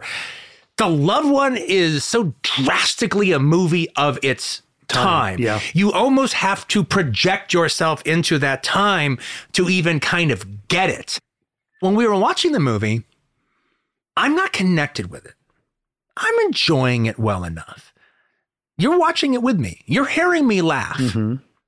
But most of those laughs are, oh, that's funny Yeah. laughs, as opposed to actually it, it tickling my funny bone and provoking. A, a, that, that- You're saying- like, that's meant to be funny. yeah, I'm not saying that that I'm not saying that that didn't happen a few times, but it didn't happen that often, and mostly it was a whole lot of oh that's that's kind of funny. Mm-hmm. Oh hey oh that's oh that's clever. Oh that that's neat. It's it's it's a it's a comment on it, and then I think made my first real comment on the movie about 50 minutes into it. I go, I feel like I'm watching a black and white Batman episode. And that was so fucking right on to the type of humor that's that's going on. I mean, you you the script is written by Terry Southern and Christopher Isherwood and Terry Southern, who, Terry Southern, who wrote uh, yeah, Doctor Strangelove, and Christopher Isherwood, who Yeah, wrote who's Frankenstein: The True Story, one of my favorite TV movies of all time. yeah. all right, uh, um, still the best Frankenstein. yeah, absolutely. Um, but Lorenzo Semple could have just as well be, you know, working on on this script. It has that same kind of thing. Not only that, you have Batman actors popping up uh, in, in the thing. You have you have a, a People a- who would be doing guest stars and playing villains. On yeah, well, you do. Okay, uh, um, Milton Berle played a bad Yeah. guy on Batman. Uh, uh, Milton Berle is in everything of this period. Liberace played a bad guy on Yeah, you're- yeah, Batman. you're right, you're right. Alfred the Butler has got a small part. That's right. That's in right. the film, and he then plays one of the English. Uh, yeah, and Rod Steiger as Joy Boy is basically playing Victor Buono as a Batman villain in this movie. Okay, but when I say Batman, that's not me being facetious. That's just picking up on this satirical pop culture kind of comedy that Batman didn't start, but definitely was one of the more popular versions. Mm-hmm. Then it stopped being Batman, which by comparison actually has a through line, and then it turned into a Monkees episode. When it becomes that they're all at that that room or whatever, Yeah, with yeah. you know, it's like, well, this is just a fucking Monkees episode. when they're all in the, the I don't know what they call it a, a waiting room. oh yeah, when they bring everybody, all the cast all members all- together, pretty much. Yeah, Yeah. all, all the military guys come into the room and there's Yeah. a bunch of coffins and Yeah. they start opening oh, them. oh yeah, up. that was the- okay. That okay. And that, there's women inside them, and they're like, "All right, baby, rockets away," or something like that. The guy no, jumps no, in the coffin. That was okay. That was the Monkees episode. However, if Yeah, they all da- start, da- da- da- da- da- da- and it's like, However, if they all started fighting each other and they cut to pows and zooms and gonks, all right, then it would be a Batman episode. Okay, so I thought about that, what Mm-hmm. you said, and the Monkees thing also. And, you know, for a long while, I used to watch the Monkees to learn about cinema.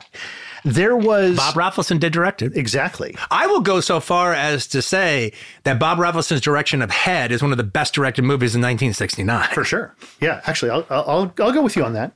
You know, great cinema is usually created out of necessity. Necessity is the mother of invention. And so for the Monkees, you've got like one day to shoot 20 scenes or something. Mm-hmm. And you've got the Monkees and you've got a room full of people and there's a bunch of action going on. How are you going to cover it? We don't have time to do uh, master single single. Mm-hmm. All we have time for is master. you know, it's like mm-hmm. that's what we got.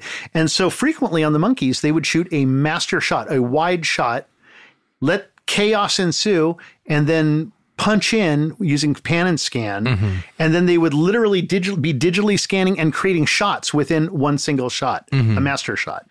So that's just, you know, being efficient. But when I watch those things and that kind of strange panning, scanning, digital tracking that they do, it's fascinating to me. Uh, to me, that's cinema when I watch it. Now, the loved one, if it if it bears any kind of similarity to television of that time period, it's partly because when you shoot comedy, when you're shooting, uh, I don't know, Jim Carrey, you know what you've got scripted, but you don't know what he's going to do, and you don't want to be the dickhead who's too close that you miss it, Uh, or that you try to push your cinema on Jim Carrey mm-hmm. and. F- you know, not capture his spontaneous moment. Mm-hmm. No, the best thing you can do to service the film is to step back mm-hmm. and capture the action. And so a lot of this movie is shot in these kind of long, wide takes. these these Well- wide takes. And part of the reason he's doing that is because Richardson is looking for spontaneity. He's he was constantly asking um, Morse, like, "What can you do? What would you do? What would you do that would be weird here?" Well, I would kiss the tit of the statue. Okay, then do that. That's exactly what Roger Avary would do. Roger Avary would say, you know, um, hey, uh, why don't you spit on that other actor and see what happens? Then you go to the other actor and say, hey, uh, you know, don't let him do anything to you. Push him back. If he comes on you, you- and you like you, You manipulate manipulate, people to to make it as real as possible. Uh, I feel Richardson doing that in this, especially when I look at the editing style in the loved one, which I was always really enamored No, well, with. the editing This- style, the editing style, uh, you know, where I had an ultimate problem with it as a movie is in the first half. It was what it was, and it was enjoyable enough. I wasn't ever caught up into it, but it was enjoyable enough as this comedy relic of this time and of this sensibility. It's the sensibility that's of its time more than anything else. Yeah. And um, my problem with the film as a movie is in the last half an hour when it switches over mostly to the Anjanette Comer character. And then the film starts taking her seriously and starts taking itself seriously. And I don't take her seriously and I vaguely resent the movie trying to get sincere, yeah. you know? Oh no, no, I agree. I think we talked about it a little bit that um, that Richardson, and specifically, probably at a certain point in the film, or maybe it's Hal Ashby realizes at a certain point in the film, we haven't really earned that with her, Mm-hmm. and they try to squeeze it all in in what mm-hmm. feels like five consecutive scenes or sequences where they mm-hmm. quickly jam in. Well, th- it's the this only. kind- well, frankly, it's the only time. quality. It's the only time the movie has any true coherence because it actually is telling her story, but I don't care about her story. Yeah. The only thing that's And it's necessary also- to tell in her story is her that she's become disillusioned hmm. by everything in the world. That's true, but then the but the movie hurts itself by one ignoring Robert Morse for that long, concentrating on her, but also equally concentrating on Jonathan Winters. I think Jonathan Winters is a whole smack dab in the center of this movie. Look for for the dads of Gen Xers, Jonathan Winters was like considered like the, the funniest guy on the planet. He was like your dad's favorite hippest comedian. Maybe somebody like uh, uh, George Carlin, maybe somebody like Flip Wilson, but for the most part, Jonathan Winters was your dad's genius. Your was your dad's comedy genius, and I bought that for a long, long period of time.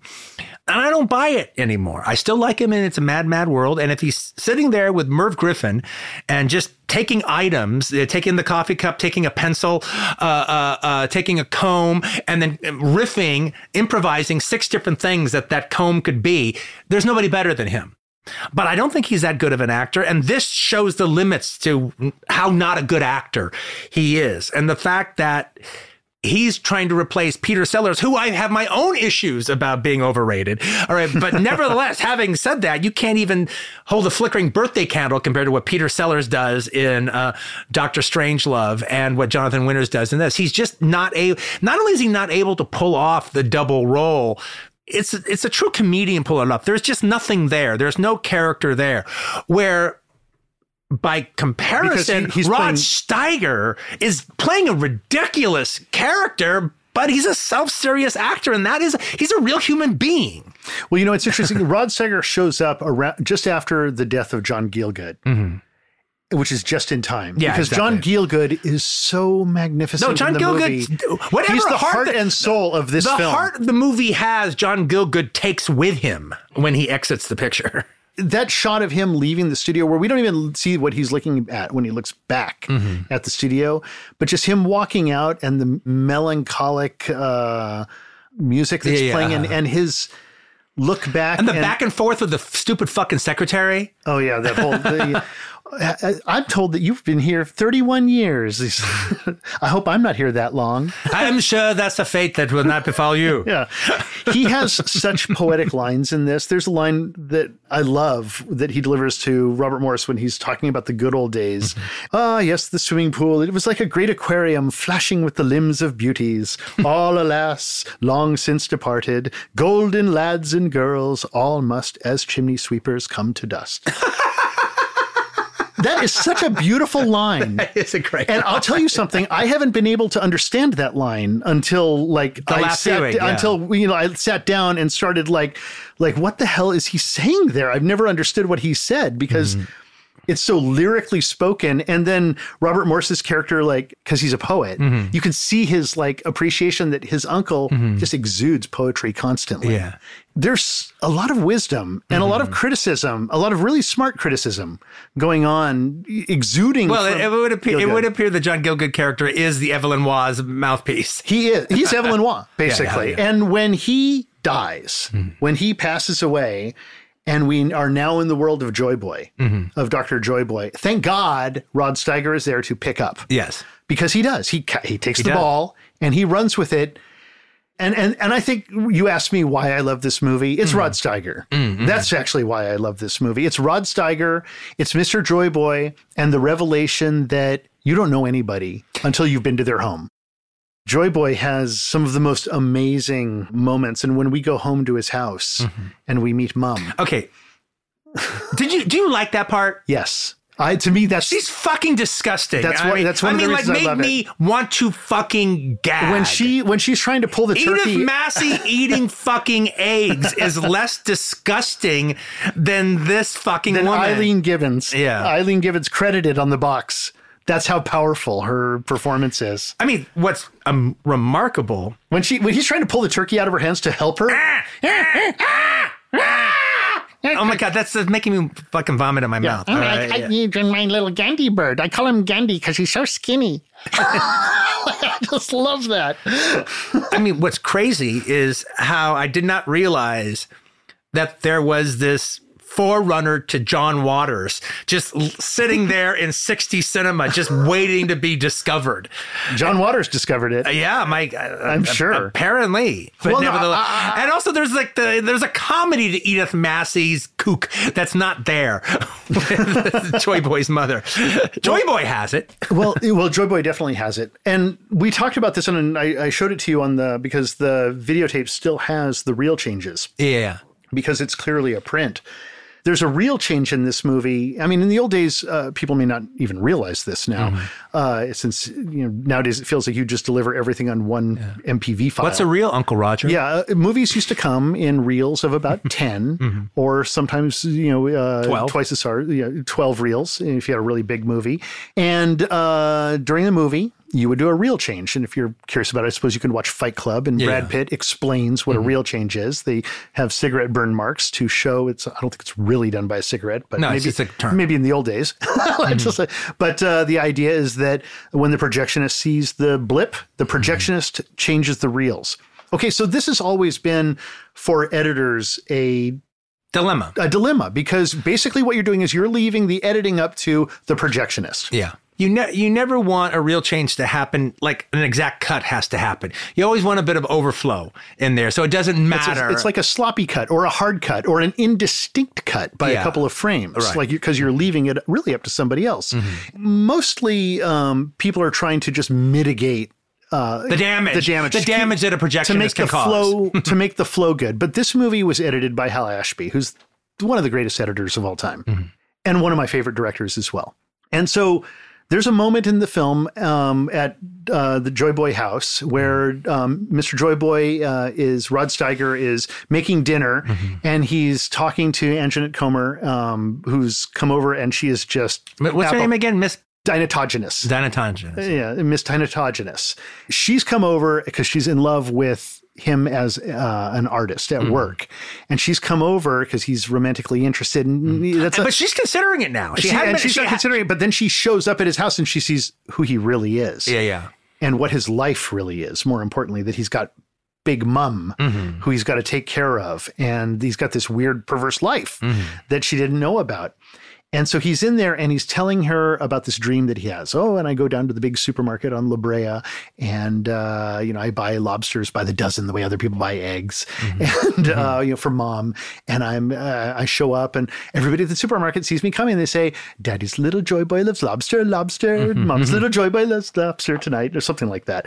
Everybody's all happy. And then the dream changes. The dream turns into a nightmare. And he begins describing how the dream is a nightmare.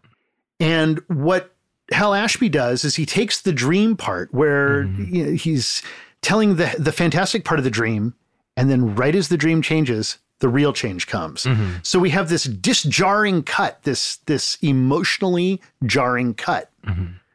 And after that cut, As the story changes. and after that cut, he, he literally says, and then the dream changes. Mm-hmm.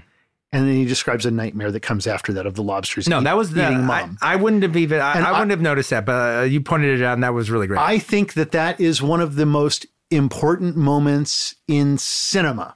And I think it's a thing of beauty to watch. Before we wrap this up and go to a, a- a break and bring Gala in, um, one of the things uh, that was actually kind of funny to me is oh, look, you know, there's always these, these really funny moments. I, I'm not laughing from my heart. I'm laughing from my head. But I really enjoyed the uh, Liberace section. I Oh, the thought Liberace section I thought he was terrific. I thought the Tab Hunter spiel that he's giving as the tour guide and just having the fact that Tab Hunter doing it was really cool.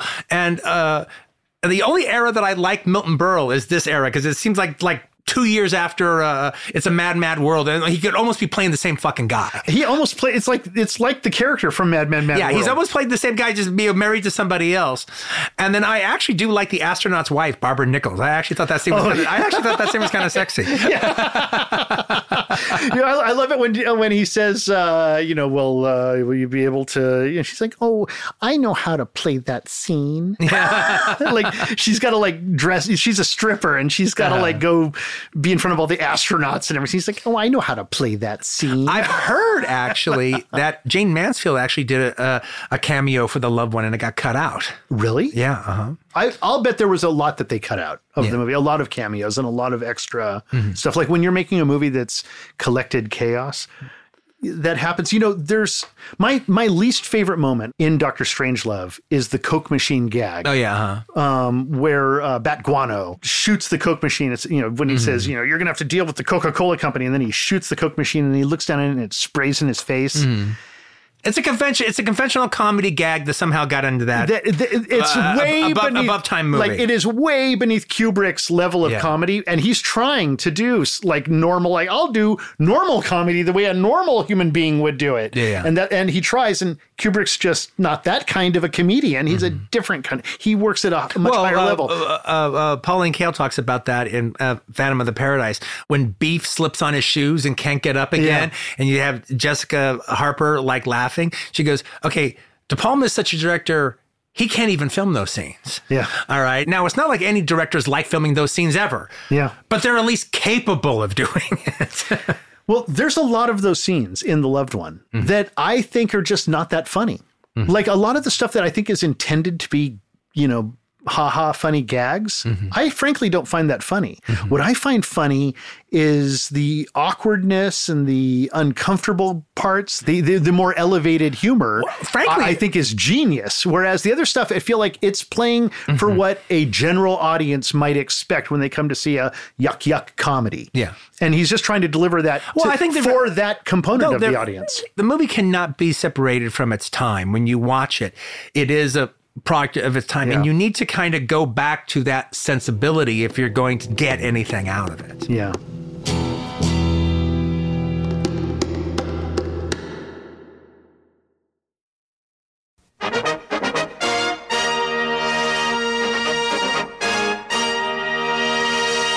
And we're back. And we're back. Hey, Quentin. Hey, Roger. Okay, so Hi, Gala. Hi. the very first time I ever saw this movie, I was probably like 15 or 16, and I had to turn it off because I actually literally could not physically understand what they were saying. Almost the movie. entire movie is dubbed, by the way. And, and I, I and I should mention, I always thought Robert Morse, because of the loved one, was British. Oh god, no! It's, it's a terrible British accent. I accent. thought he was eh, no, it is a terrible British accent, but I always thought he was British, and that everything else he had done, he was doing American accents. So you thought he was just a terrible actor playing himself, but then he was, became great. All right, Yeah. in the Boatniks. And actually, and I actually think like if I were to remake this movie today, I would want to cast Edgar Wright to play him. he kind of resembles an Edgar Wright character. He has like a, say. there's like an Edgar Wright. there is an Edgar Wright. feeling There about- is an Edgar Wright quality. to I, it. I would love to put Edgar in this movie. Yeah, he actually looped all of his dialogue. Yeah, uh, he talks about looping everything because he came and he apparently did not have the accent down at all, so he just said it however he wanted to say which it. is weird to make the movie about Britons in coming to Hollywood, With all and you cast an American. Yeah, with all, with all these Brits, forget about the fact that the '60s is a time where every young actor was a British actor. There's like Yeah. they're, they're coming out of their pockets. So I watched the movie and I had to turn it off because I couldn't. I was telling my dad the entire time, "What are they saying?" Oh, I was complaining. Yeah, you were. I, was- re, I, re, I, I was, like, vividly remember the moment seat. because this is a movie that's very precious to me, and I'm like, been waiting her whole life, and I'm like, okay, finally she's old enough that I can show her the loved one, and I put it on, and it's like the British club scene where they're all talking. He's like, "It's rather," and it's like the kind of the dialogue is both looped and it's kind of wonky British. Yeah. uh, well, no, she's like, yeah. And also, she's like 50 years old, and you're dying a movie where the jumping off point of creativity is Batman, the Monkees, and laughing. All right? and Doctor Strangelove. And Doctor Strangelove. And Doctor Strangelove. On the high end. Yeah. Well, I rewatched the movie, and I actually have a review from your new favorite film critic, me at 17. Oh, okay. When I thought I knew everything. Uh, so this is an excerpt from June 14th, 2013, upon my second viewing. It's about something kooky. Who makes a modern movie in black and white? A man who's told he can make whatever he wants. A man who is told that he is allowed to do his passions just this once. He seized the opportunity and then was locked up forever.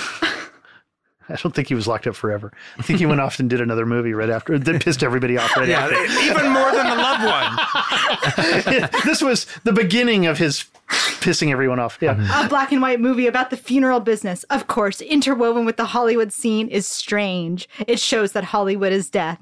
At least it showed me that. like, I don't know what Yeah. I was on at 17. And that's an excerpt? There's, a, there's an unexpurged Yeah, yeah, version? there's a, a, dark, a darker, a darker version that we're not allowed to discuss. Entire essay. I don't know what I was on at 17, but anyway, I rewatched the movie again Angst is what you were on. and Teen thinking angst. and think I knew how to read a film. Hopefully now I kind of know better, but I upon this viewing as an older person now than I was at 17, I liked it even more to be honest. I think the transitions are amazing. Hal Ashby as an editor is so good. And there's so many good performances this, especially now that I've been exposed to Rod Steiger and can like appreciate Rod Mm-hmm. Yeah, yeah. Steiger. Liberace is amazing. movie. Liberace, Liberace's terrific. The. Liberace sequence is so funny, and at first I didn't realize it was Liberace, and then I realized it's Liberace, and I was like, "Oh my god, so good!" You have to To say me, that, to, to me, Liberace is the only comic turn that comes in there that actually works the way a comic turn is Yeah, supposed to yeah, work. You're right. You're right. And part of that is playing on our expectations of Liberace and Of the yeah, yeah. Undertaker. Well, I do think that there is an aspect that um, you're actually hearing Liberace's real voice. What His if, non-affectation. if he didn't have that, this would be his voice. yeah. yeah. Okay, and Roger told me I have to say it. Okay, Behind the Candelabra is my favorite Soderbergh movie. Uh, But only because you don't like Soderbergh only films. I don't like Soderbergh films. but I love Behind the Candelabra. I like Behind the Candelabra too. I love. I'm that actually movie. not a fan of Behind the Candelabra. I love it so much. I've seen it like three times. I don't like Soderbergh, but I love Behind the Candelabra. But I love how brave uh, Michael Douglas is. He's terrific. In. He's terrific in the movie. They're both they're both terrific and they're both brave. Yeah. Yeah. In yeah. really good. Actually, yeah, they are. And I love Roddy McDowall. I love Roddy he's McDowall. So funny. Just every performance is great. Yeah, you, this. Quentin, you actually mentioned he's. You think he's playing Darryl Zanuck, right? Yeah, I do. think- Yeah, I think. Yeah, I think he you're might- absolutely He right. might very well be playing Darryl Yeah, Zanuck. I think 'cause you're he- yeah. absolutely. It completely makes sense because he has a father who. Yeah, yeah. He's like, hey, Bob. Yeah, Yeah, hey, hey, hey, DJ, Yeah, yeah. DJ, and everybody's like laughing, like it's all going well, and then Yeah, yeah. oh, oh, oh, DJ, and then suddenly the call turns. Yeah, right. Everybody vacates the room. I actually, I actually think, even though it's obvious, I think the only sight gag, except for the elephant, the only sight gag that I thought really completely worked was the masseuse with the scout machine. All right, going over uh, Roddy McDowall's head while he's having a meeting. that was something out of Mike Figgis. I mean, th- that he's like sucking in oxygen from a tank, like Yeah. in between things. I mean, that's predating a lot of the Oh, kind yeah. of 70s and 80s ideas of studio heads. It's like, Yeah, it's and always I- been that way. And I love Paul Williams. He's actually 23 when Right. they filmed the film. Uh, he said that he came in and uh, they started doing him for his wardrobe, and he had to keep his voice high because he had to pretend that he was 13, but really he's 23. And then in the um, the DVD special feature uh, interview, he said, "Oh, but my voice was high. That was before all the years of drinking gin." That was before the years of gin. it was just really funny. Uh, Lionel Stander playing Hum or the guy that Yeah. writes for Hum. I thought he was funny. I think that whole gag of like the guru not being the guru really works for me. Um, I even like Jonathan Winters playing two people. I don't think he really differentiates them very much from each other. I know they're mm. supposed to be brothers. The, um, the truth is, the truth is, Jonathan Winters is kind of one of the more least interesting characters of the movie. Mm-hmm. Both of them. Mm-hmm. The Blessed Reverend is very simple a mm-hmm. character. You know, his desperate schlub brother, Car salesman like brother. car salesman like brother, is the more interesting version of Jonathan Winters. Yeah. You know, and and feels more realistic, and he handles it better. But it's still Still not that interesting. not yeah. that interesting when you when you put him alongside you know John Gielgud. Mm-hmm. I, I love all the the minor performances in this film. I mean, mm-hmm. it's they come in and it's just one after another delicious. And you you mentioned that elephant gag, which was Yeah. a- absolutely the best visual Yeah, yeah, was- gag in the movie, yeah. where um, where they're playing with what is reality and what isn't reality. By you know Mm-hmm. they'll cut to a bunch of prisoners running, and then they're running to get on a bus.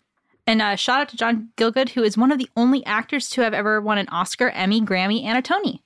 So the EGOT. yeah, he's Yeah. got them all. He just is missing that small prize called the Pulitzer. Sorry, that was my bad. Uh, uh, Sean Connery. Sean Connery, yeah. Sorry. That was good enough. Trebek. I've found the cure to the plague of the 20th century and now I've lost it. I have so many favorite moments of this movie, but I'll keep it to two because I Yeah, love it. Narrow it. Okay, when, you should keep it to three because three is what Tesla Okay, I'll keep it to three. you to. uh, thank you for giving me an extra one. The first one is that sex scene romp in the garden. We actually rewatched it today, Yeah. and I made you pause and I said, "Oh, this is my favorite part," and he was like, "This, this is your favorite part." Yeah, I was like, this is your favorite part of the entire movie. The entire movie, which is almost two hours long, this is your favorite part?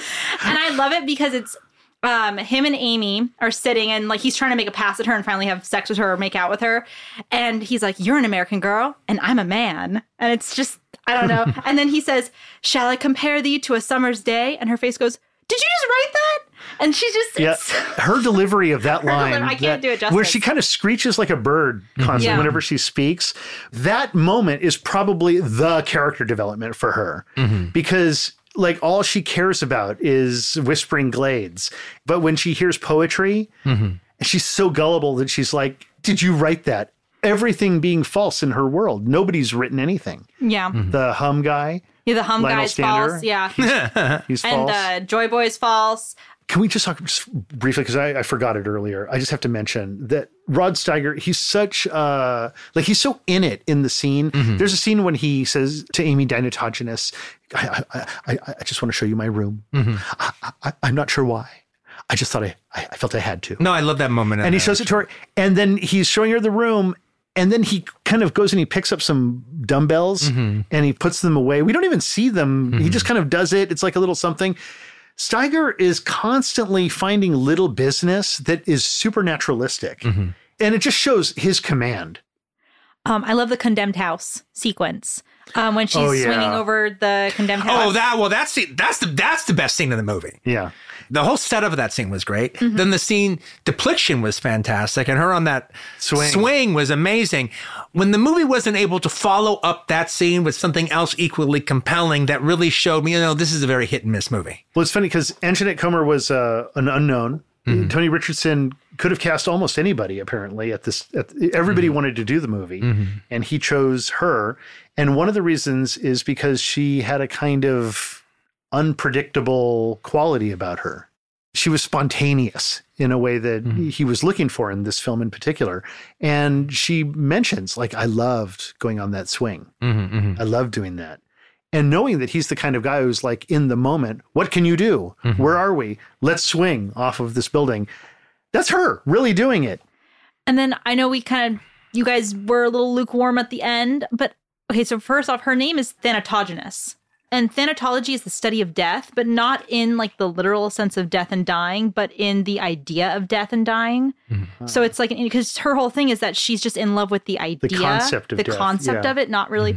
And I, Well, every woman, Well, like- well, every like- woman that works at, at Whispering Glades appears to be a goth girl, Well, that's yeah. a 50s well, goth that's, girl. that's that's Zoe Tamerlis' name in uh, Miss Forty Five is Thana. yeah. ah, Um, but I, I actually really love the moment where she like kind of decides to die and she goes and she paints her own face, Yeah. paints her own death it's kind of a, it's a kind of a, I did not like that whole last 20 minutes with her except for her suicide. Yeah, her suicide. I, I was in fact I was like talking shit and I was like being like grumbly Yeah. and then I oh, let me shut up for a second. Yeah, This you, is- you that- actually skidded to a stop. You're like on your motorbike, and you're like, wait a minute. Yeah, because it's it's when she's finally realized that her entire world has crumbled. Her guru is mm-hmm. fake. Her fiance is fake. Mr. Joyboy is fake. The uh, the head of the institute has just made a pass on her and mm-hmm. tried to deflower her and said that mm-hmm. all things beautiful must eventually And she knows, and she knows that Whispering Glades is going to be leveled Yeah. and turned into a retirement. so there is community. no place for her. And I love that she paints her own mm-hmm. visage. and, and all then- the bodies are going to be sent to outer space. Yeah. and I and then I all the love stiffs.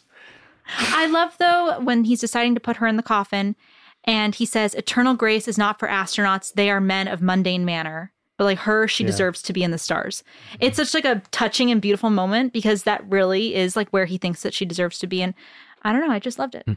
And then the last big laugh that that grabbed me, that made me actually laugh in my belly, all right, is when uh, uh, after that, it's Paul Williams' little face on the TV. Blast off! Yeah, blast off! I love Paul Williams It's not a rocket. just, especially, but just that, his little face on the bla- the '60s black and white television was was great. So, for anyone that's interested in watching The Loved One, it's available on Amazon to rent. I actually watched on a Warner Brothers DVD, which I think has beautiful box art. I love the title treatment. Well, that's the original poster. Yeah, and I love the title treatment and Rod Steiger's name all big. Um, I bought my VHS. It is the same MGM UA um, box that Quentin has for nine dollars. And Video Archives bought their VHS on six twenty ninety for nineteen ninety five. that makes sense. That's the that was the MGM UA price at that time, And if you which love, meant it retailed at twenty nine ninety five. And if you love Evelyn Waugh, you might want to check out some of his other books. Uh, I've never actually read The Loved One, but I think it's uh, I think it's high time I do because I have read four of his books. I haven't read Brideshead Revisited, but I've read Scoop, Put Up More Flags, Vile Bodies, and Black Mischief. All of which are great. And I, I've- su- I've- I suggest Scoop. And I've seen the James Ivory Handful of Dust, which I think is based on his. Yeah, yeah, yeah. Little sparrow loves a good place to hide. Life's a road, we'll climb on my pony and ride. And we're back for our third and final movie. Again, another film that falls into the, what I would call the revenge-matic. This is a very unknown 70s Western called uh, Cry For Me, Billy. It's an unknown 70s Western for the most part, except for true aficionados. Uh, but it shouldn't be because it is a true classic 70s cynical, paranoid, violent Western uh, with a little bit of hippie trappings uh, in it that uh, works pretty well as far as I'm concerned. I'm going to read the uh, um, back This of the box. 1972, right? 1972. It stars uh, Cliff Potts, Xochitl, and Harry Dean Stanton. And like, uh, we'll talk about him later. But uh, uh, I actually think the first, even though he's been done a lot of stuff, I think the first official, real, truly Harry Dean Stanton performance. Uh, it's a media home video. A nomadic gunfighter, Billy, rides into a small town and tries to help a tribe of runaway Indians. His concern for their welfare puts him at odds with the U.S. cavalry guarding the tribe, and is quickly marked as a troublemaker. When the Indians are massacred trying to escape, only a beautiful young woman survives and takes refuge in the wilderness. Billy's attempts to help the girl are resisted at first, but a love affair quickly develops between the two. Their idyllic life is shattered, though, when the cavalry troopers catch up with them, violate the girl, and drive her to suicide. Left alone, Billy obsessively plans his bloodbath mission of vengeance. Harry Dean Stanton, from Paris, Texas, and Pretty in Pink, plays the hired gunfighter who befriends the renegade Billy. Approximately 93 minutes. Which is, remember, don't forget, this is a uh, movie. Okay, so same thing on the box. same thing on the. On Rather the say Harry Dean Stanton is from Red Dawn. Like, Avenge me! Avenge me! and it would be in the western section under the seas. Look, I had seen this movie earlier this year. I'd heard about it for a long time, and I was always a, a fan of the actor, a, a light fan of Cliff the Potts. of the actor Cliff Potts. He was sort of a uh, Robert Redfordish uh, uh, wannabe Steve McQueen kind of uh, character, and he, he he had his time for a while. You, you mentioned he was in Silent Running, playing one, yeah, of, he's one one, of the guys. Yeah, he's one of he's probably the main guy of the uh, of the other astronauts in Silent Running. He's in this. Uh, he's in. Uh, uh, he's one of the lumberjacks in uh, uh, sometime uh, sometimes a great notion. Mm-hmm. Uh, I'm a big fan of the film. Uh, I first noticed him because I was a big fan of the film uh, The Groundstar Conspiracy, and Mm-hmm. he's in that. But then he would pop up in stuff all along all along the way. His coolest credit is in the mid 70s, like 73, 74. He starred in a TV movie sequel to Nevada Smith. Hmm. Where he played Nevada Smith. And in it, it was like, so he's playing Nevada Smith, and Lorne Greene is playing the, the Brian Keith character. So it's like a full self-contained. It's like a TV movie, Yeah, it was a, actually, it was a TV movie that I think they hoped would become a, a series. like a backdoor Yeah, back, pilot. a backdoor pilot. But it was a big TV movie. Not only that, it also got. Uh, I'm trying to remember who the director was, but it's like uh, um, like Gordon Douglas, so like a big Western A director TV had guy, never yeah. done a TV movie before. Uh, uh, uh, a big Western director like Gordon Douglas actually came and and and directed it. And also John Michael Hayes, I believe, who's the, the guy who wrote the original screenplay for the Carpetbaggers Mm-hmm. and Nevada Smith, because they're all connected. Um, uh, also wrote the script for this Nevada Smith sequel. Now, I've been trying to track this TV movie down and I, I've never been able to find it. But there's one part about it that I remember very, very one. I remember liking it. And I remember him doing a pretty good job in it. But there's one part that I remember very, very well because it is a little direct sequel to Nevada Smith. Because if you've seen Nevada Smith, Steve McQueen fights all the guys that he ends up fighting. Martin Landau at the beginning, then ends up with Karl Malden, and the whole setup for the film is is uh, he wants this vengeance on these guys, and then Brian Keith teaches him how to get the vengeance. So at the beginning of the TV movie, Lorne Greene is playing the Brian Keith character, and him and Nevada Smith bump into each other. And so, like, they have this nice little scene where they, so, so what happened? what happened with those guys you were after? And I'd never seen that in a sequel. So, like, a movie that's all about, like, I'm going to kill these five guys.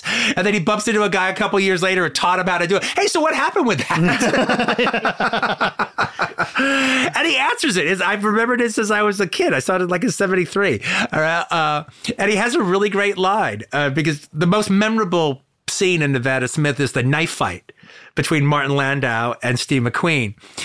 And he goes, yeah, well, okay, yeah. So I, well, I got him all. I got him. I got him. I just, I just remember, you made me practice with a gun until I couldn't hold a gun anymore. And what happens? The first guy comes after me with a knife. Which I thought was a really great way for them to like deal with the first movie.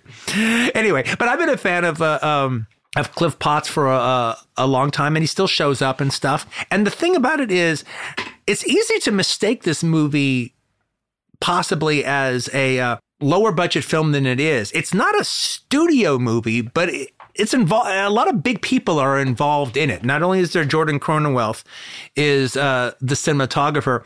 Elliott Kastner is uh, maybe he gets the credit for producer, but he definitely gets the credit for presents. But that suggests that it's like like a backdoor studio movie. Maybe maybe it got the financing from Britain or something like that. But uh, uh, it's not a Corman like production. It has a studio veneer, even though I don't think they had much money. It still has a studio veneer to it. Um, the way the movie works is uh, it starts off in this cynical, rough place. You know, all these Indians are massacred. This one girl escapes. Billy goes and, and finds her. He has to, they have a long back and forth where she has to trust him.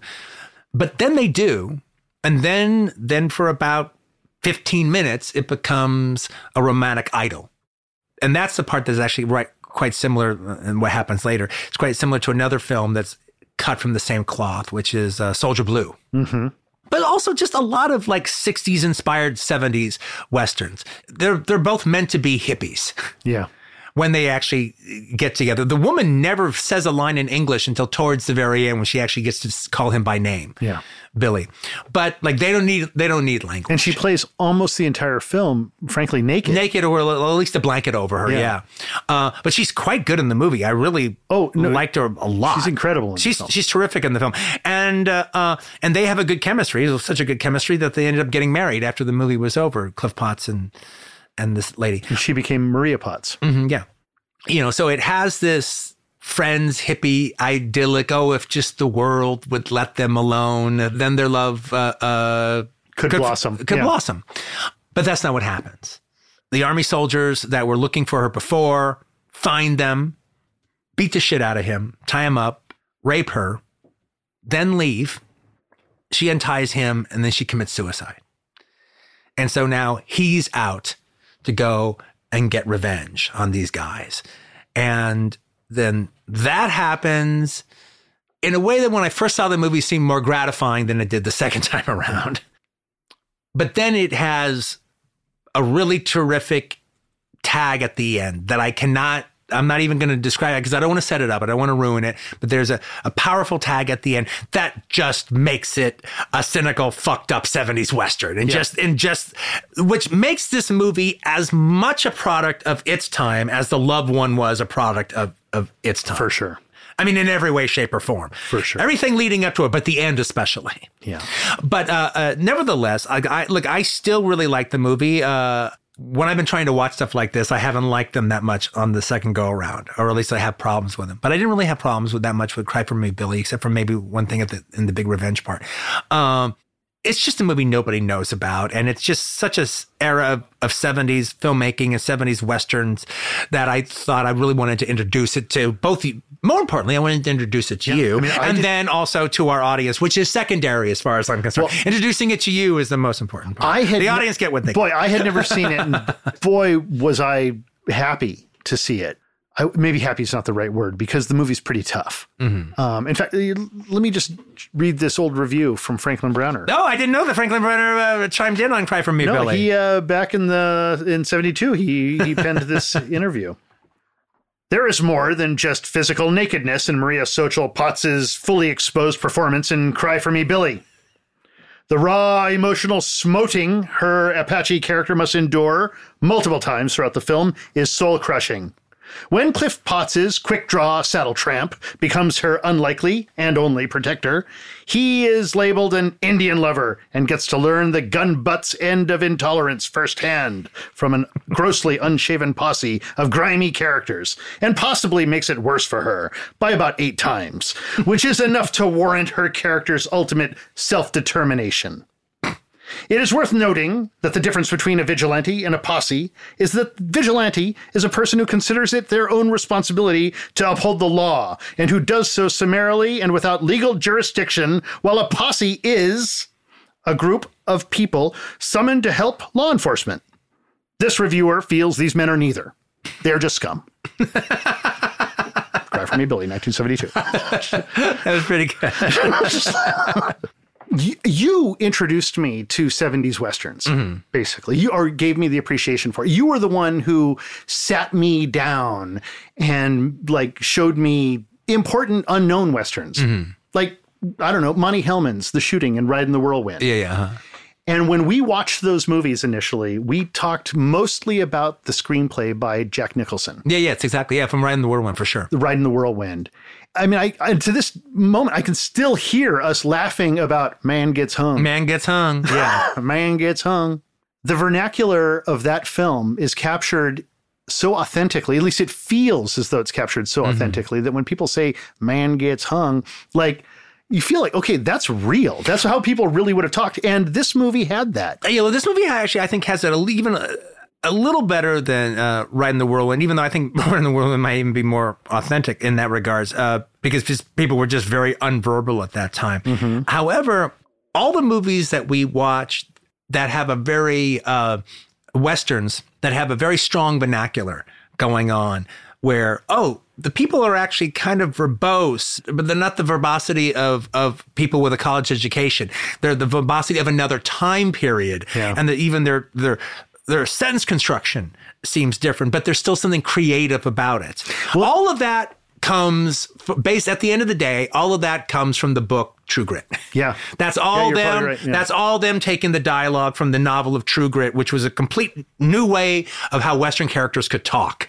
That both told you who they were, but it, it wasn't a, a college professor writer putting words in their mouth. Completely. And probably without true grit, you probably don't get I don't know Cormac McCarthy and You Blood- don't get and you, Blood you- Meridian. You don't get. like oh. You do not get Cormac McCarthy without, without True Grit. True Grit. And it really comes across when that old prospector comes by, Oh, you know, and lends, and, and- and lends him the shovel. And the dialogue up until that has been fantastic. I mean, one of the things that's so great about the film is this, uh, is opening and closing section with Harry Dean Stanton.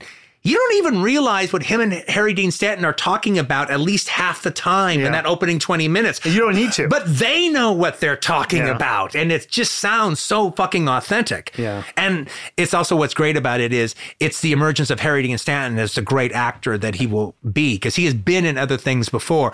But he finds himself in this movie. And from this movie on, he will be Harry Dean Stanton. you know when when it first began, we have a bunch of Apaches kind of rounded up. Mm-hmm. Uh, they're sitting around. They're not being given water. They're sitting in the sun. They're clearly suffering. Mm-hmm. Uh, everybody else in the town is just kind of going about their business and doing their thing. And uh, Mm-hmm. oh, and by the way, we have returning from our great demonoid, we have Roy Cameron Jenson, the man who reminds Right, right. Roger of his father. My dad was there. Of his mining father, playing the blacksmith who will ha- end up having quite a bit to do in the movie by the time that it's all finished. yeah, well, here he's got his boot on uh, Yeah. a bunch of Apaches that they've got Yeah. rounded up. Yeah, he's going to break one of their head open with a sledgehammer. Yeah, and Cliff Potts, you know, shows pity to them. When when it began and he started, you know, I'm going to give them the water. At first I was like, okay, come on. This is, I'm my bullshit meter is going Mm-hmm. off. Who's going to do that in the old west? And I know that it's there so that we know in our hearts that this is like the good white guy. Yeah. but and when it, when it But it first also- happened, I was like, come on, this is a Yeah. conceit. Yeah, but it also it's also there also when he you know uh, he doesn't win over the girl immediately, but he's able to say to her, "Hey, remember me with the water?" Yeah. yeah, yeah. So it's her. And I wasn't even expecting her. I didn't think she was even a component of the movie. But um, once the two of them are together and we see their relationship forming, and also that we just see this actress, uh, Maria Xochitl Potts, nakedly running through the film, just bearing everything. And not just naked physically, it- literally naked emotionally. I would make it a point even stronger from where you're coming from, remembering how you watched it. You didn't just start plugging into her once their idyllic thing started happening. You plugged into her when you saw what this actress was being required to do and how she pulled it off with a complete aplomb. a brave actress, Yeah. someone who is giving 100%. I mean, look, we know movies are not easy to make. We, we make it look easy, but, you know, at the end of the day, Mm-hmm. This is a this was obviously a brutal production. this is a brutal production to make. When you have an actress who is naked and running barefoot through the winter chaparral, Mm-hmm. Falling and wrestling like uh, I'm sure this film was difficult on everybody. It was difficult on the crew. It was difficult on Potts. It was difficult on I'm everybody. sure it's emotionally on the difficult on- for the director. You Yeah. Mm-hmm. know, because what you're effectively saying in the film, you know, is about you know both the worst and the best of people. Mm. But it means that you've got to go to the worst of people to do it.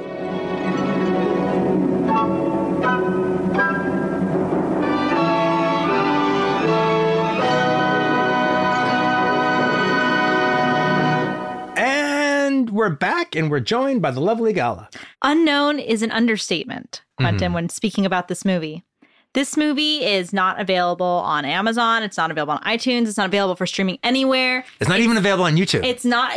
At one point, there was an account that had it available on YouTube, which is no longer exists. Cliff it's Potts not, shut that down. It's not available on DVD. Mm-hmm. It is only available on VHS. right on, baby. right. And by the way, That's and, that, that's it. and that VHS is beautiful. By the way, the tra- the way I walk is just the And the- way I walk. the way I talk is just the way I talk. okay, Babalu. maybe even maybe even more importantly this movie is actually not available on torrent websites Mm-hmm. uh, a friend of mine checked on their very reliable russian torrent website where everything exists this movie does not exist Everything on used the to internet. exist. Uh, there's, those servers are a little uh, under pressure at the moment. well this movie is only available on vhs is what i'm getting at except the germans pulled through for me Mm-hmm. i found a german dub on youtube of this movie So you watched it in German. i watched it in german Mm-hmm. with ai generated subtitles Oh wow! So you actually had subtitles You're going on? like, dieser Mann ist unter Arrest. well, they're very bad subtitles, so I had no idea what was going on. But this movie on YouTube in German has 1.8 million views. Oh, really? No kidding. It has a huge following in Germany, which I kind of went into. But the German name for this movie is Gebrannte Haut, which means bleached skin, About the whole. which I thought was interesting. Anyway, I had no idea what was going on in the movie. Uh, I really like that little sparrow song though that's in it. Oh yeah. yeah, yeah, yeah. I really like. It. Oh, that. I did like that little. I liked the little sparrow Yeah, song. yeah. And I like. I kind of like the Billy song at the end too. Yeah. Yeah, I really liked it. But Again, that was part of the '70s ness Yeah. of it all. Yep. Because I watched a German version of it, I had to figure out why is there a big German following of the movie and why is the film so hard to see here? So apparently the movie itself was supposed to go through Warner Brothers, which Mm-hmm. was at the time handling films made by uh, George Barrie's Brute production. Oh yeah, for, oh, we never talked about that. It's a, uh, uh, it's a brute movie. Oh, right. yeah, Yeah. Uh, George Barry from Fabergé. Mm-hmm. all right, uh, the coolest cologne that I know of in the '70s was Brute. All right. Yeah, and they actually have the brute logo. Uh, No, no, that, all the Brute films have that Brute logo Yeah, on it's it. It's great. Yeah, it's it's really cool. And so the, a couple of other famous films uh, on the on the Brute uh, line is uh, James Toback's Fingers is like I think the Yeah. most famous one. Yeah, Fingers Uh, but then also there's uh, uh, uh, the black actor Raymond Jacques' uh, uh, directorial debut, the movie Book of Numbers, with Mm-hmm. him and Philip Michael Thomas and Freda Payne is a is a Brute movie as well. But so is this one. So apparently the movie showed poorly uh, during its like initial testing and was immediately dropped. Um, Warner Brothers ended Too up tough. Yeah, I think it was too tough and too rough. But Warner Brothers ended up dropping all of the Brute movies. I think Magnetic Video made a deal with Brute for their library. No, they did. This used to be Yeah. this used to be available on uh, Magnetic, and so was Fingers. So so was all the Brute movies were available on Magnetic. Uh, the Brute titles with Magnetic home video are considered collector's items. They Mm-hmm. don't pop up very often. They are very rare. Um, but the movie was so violent that it didn't really go into TV syndication either. Yeah. It did play on the on TV subscription service Yep. in the early 80s, so Mm-hmm. it may have had cable airings elsewhere, but it was a rare showing to be had. But that was just yeah. But, but on TV was very special for on TV. You Yeah. know, it wasn't like if they had the package, then ever then Z and, and HBO had Yeah. it. Select No. division. Yeah. Um, but in the 80s, the Brute Library went into limbo and the movies went completely out of circulation.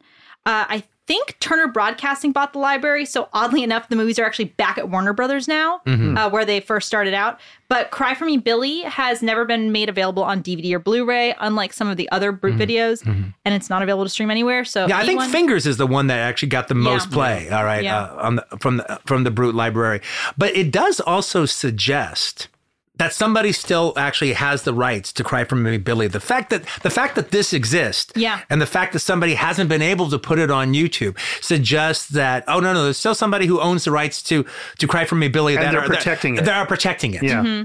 And uh, the German following, probably just dumb luck. It most likely had a supportive distributor in um, in Germany and a supportive release, which is why the film has more German fans and why people in the comments love this movie. Germans like westerns also. Germans, and also because it's a darker movie, it deals with more difficult themes, I would say. And Oh, and also, Ger- violent. well, also Germans have a, a particularly because you know they have their own troubled history. They uh, especially like it when other countries show a movie that shows their troubled history. It's more of a window to them than a mirror. Mm-hmm. back in the early 2000s, it was actually not widely known that Xochitl's real name was Maria Potts. She actually took the stage name to divert attention away from anyone in the business knowing that she and Cliff Potts were getting married. Mm-hmm. Mm-hmm. And she wanted to be able to seek out parts on her own, but they ended up getting divorced only a few years after making the movie. It means flower in Aztec. Mm-hmm. Social. But So, but what was, what was your take on the movie? Even though you were but- honestly- because actually, I mean, because frankly, this is a movie that does not need much dialogue. It doesn't. It was kind of like a visual novel. Honestly, I watched it. I enjoyed the music. The German was actually semi pleasing to my ears, so Mm-hmm. I didn't have a terrible time watching it. Um, I I'm really happy though because I managed to get a VHS tape of it No, uh-huh. online uh, for twenty dollars. Oh, you- you got this one I online? got the exact same one online for twenty dollars. I'm really excited to actually rewatch it. But you're right. There's not that much dialogue, but a lot was lost on me while watching Well, it in the wrong language. Well, it's funny. There's not a lot of dialogue, but as we made a point, the dialogue that is there is actually really good and Yeah. really authentic and actually adds yeah. a lot to the film. Yeah, but it's a visual novel. It was beautiful, but a lot was lost on me not being able to hear what Yeah. was going on and know what was going on. So I'm excited to rewatch it Well, that'll be one, definitely one of the ones that when you uh, do watch it, I, we want you to come back and uh, for uh, sure. You know, I started thinking about this movie and that it was like 1972. And I don't normally, for some reason, think of Westerns in the 70s. I hadn't thought of them so much. And But really, Westerns were being made up into the 80s, 90s. I mean, still Westerns. Well, the seventies. Well, the seventies western is a genre unto itself, and it's not, and it, it's it's separate from the spaghetti Completely. westerns. And I, it- I looked up like what other Westerns were made Yeah, in uh-huh. 1972. I was kind of curious about it. they're And almost all bummers. They're almost all bummers. You got Jeremiah Johnson, Mm-hmm. Uh, you know, with Robert Redford, Sydney Pollack, uh, John Huston, and John Milius with uh, Life and Times of Judge Mm-hmm. Roy Bean, Burt Lancaster in Ulzana's Raid, uh, uh, Which Robert might Aldrich. just be my favorite western of the seventies. Actually, is Raid. Really, Yeah. uh, The Revengers with William Holden and Ernest Borgnine, Pancho Villa with Telly Savalas, Mm-hmm. Well, if anyway- that counts. Yeah. Any look any Chato's Land, yeah Charles all the, Bronson. all the movies that came out in the seventies that are westerns for the most part, if it's starring one of the true '70s stars, or is meant to be a current movie, then they're all anti-westerns. All right, Yeah. where they're looking at jaundiced eye at what had been promoted uh, heroically before. It's revisionist Western. Yes, exactly. So it's like, yeah, so so no no uh, Jesse James is in Tyrone Power, all right. In Jesse James, he's Robert Duvall's talking in tongues maniac killer, all right. Uh, Jesse James in the Great Northfield, Minnesota raid. Uh, Billy the Kid isn't Johnny Mack Brown or Paul Newman's brooding method turn in the left-handed gun. It's Michael J. Pollard and Dirty Little Billy. Right, Dirty. Little- I was Yeah. just going to ask you about Dirty Little Yeah, Billy. or it's Kris Kristofferson, uh, you know, who plays a Billy who kills with all the callousness of a serial killer. Sure. Uh, in Pat Garrett and Billy the Kid. Uh, you, when you look at um, the movie Doc, all right, uh, Frank Perry's Doc with uh, Stacy Keach Yeah. as uh, uh, Doc Holliday and Harris Yulin as Wyatt Earp. All right, well, in that the gunfight at OK Corral isn't so much a gunfight, is just that Wyatt Earp just massacres the Clans. Yeah. Just kills them like a like a like a like a fascist cop. Just massacres them and the reasons for power and money. So that's where they were all kind of coming from if they were a true 70s movies. Now, at the same time, you still had Andy McLaglen and Burt Kennedy, all right, making all the movies with all the old timers like Henry Fonda and Jimmy Stewart and John Yeah. Wayne. John Wayne, John right? Wayne and the Cowboys. Yeah, same just, year. just yeah, just you know, knocking off those films, all right, for their dwindling audience that still wanted to see old-fashioned westerns. In fact, the only guys doing straight westerns in the '70s that were still fairly young was James Garner and George Peppard. But everybody else, if they're doing a western, it's an anti-western. It's a cynical western. It's a cynical western. Yeah. Yeah, also just interesting that uh, Rage and Cry for Me Billy are the same year, both revenge films. I mean, these are Vietnam years that we're Yeah. living through at that time, and there's a lot of uh, um, Pain and angst. pain, angst, anxiety, uh, a lot of reflection on who we are as a country and what we're going through, and the movies are clearly showing that. Well, I will tell you, man, Cry for Me, Billy, and Rage was a pretty great double feature. Yeah, That's a really impactful double feature. Yeah, also Cry for Me Billy just makes me wonder how many other amazing movies are out there that have just been completely kind of forgotten and lo- a little bit lost Well, because I- Cry for Me Billy honestly it only has I think 20 at this point in time 23 logged views on Letterboxd with no way to watch it and it just it makes me a little sad because what I saw of it I really liked. I will say that there are a few things out there, but not a whole lot like Cry for Me Billy, where it's not a low budget exploitation movie. It- It's still a low budget film, but it was made with with studio for a price. It It's was made for a yeah, price. but it was made for studio resources, all right, by top top people, and you just can't find it anymore. I don't think that there's that many examples quite like Cry for Me Billy. That there's not a you know a few different reviews floating around for it. Yeah. Well, I think everyone should go get the VHS tape while they still can. Cry for Me Billy would also be good with Posse, which we watched. It would be very good with It's Posse. another good one. Mm-hmm. Cry for Me Billy with co hit The Loved One plays December 26th and 27th at the New Beverly Cinema. 7165 Beverly Boulevard, Los Angeles, California 90036. For more information, visit thenewbev.com. The New Beverly Cinema, always on film.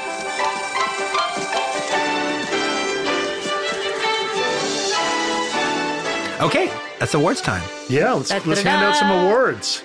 I think it's easy for me to pick Best Actor for awards because it's definitely for me, George C. Scott.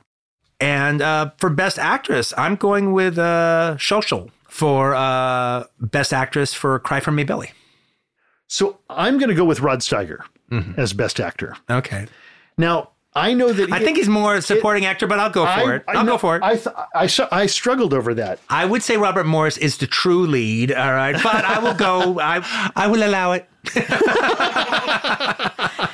and I would say that uh, for me, um, Maria Potts, Maria Xochitl Potts, uh, for me, she's absolutely the bravest, strongest, and most giving, emotionally bare actress in this. Uh, And I would just say from watching the movie, uh, there was like it was her performance that drug you in. It was her performance that put fish hooks in you. just watching her in the most basic form of life, which was just trying to live and trying to escape Yeah. and just trying to survive mm-hmm. in the elements. And everything within me, the cynic within me, was trying to rebel mm-hmm. against the, you know, the white savior quality mm-hmm. of the movie. And yet it won me over because I wanted these two, this Romeo and Juliet uh, of the Old West, I wanted them to succeed. I wanted them to live. And it was crushing in the way that only a 1972 film could be. And just like the military machine and rage Yeah. on these two people living out their lives just trying to live in the life. in the in the wilderness. Yeah. All right. You just know, trying to live life. Yeah.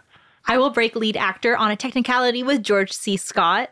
Um, I really loved his performance in Rage. I think, I mean, the whole movie is his I, performance. God, I could almost be talked into that as as well. I mean, just I think of him as a be, but- father holding his son, running down the hill. Is it- the scene where he's But what the, does his face look like? Do your horror face. You're, Well, and also he's directing. He's also directing at the same time, and he's making choices that don't always favor him, but that sometimes favor other actors. Mm-hmm. And so he's a giving director. He's a giving actor.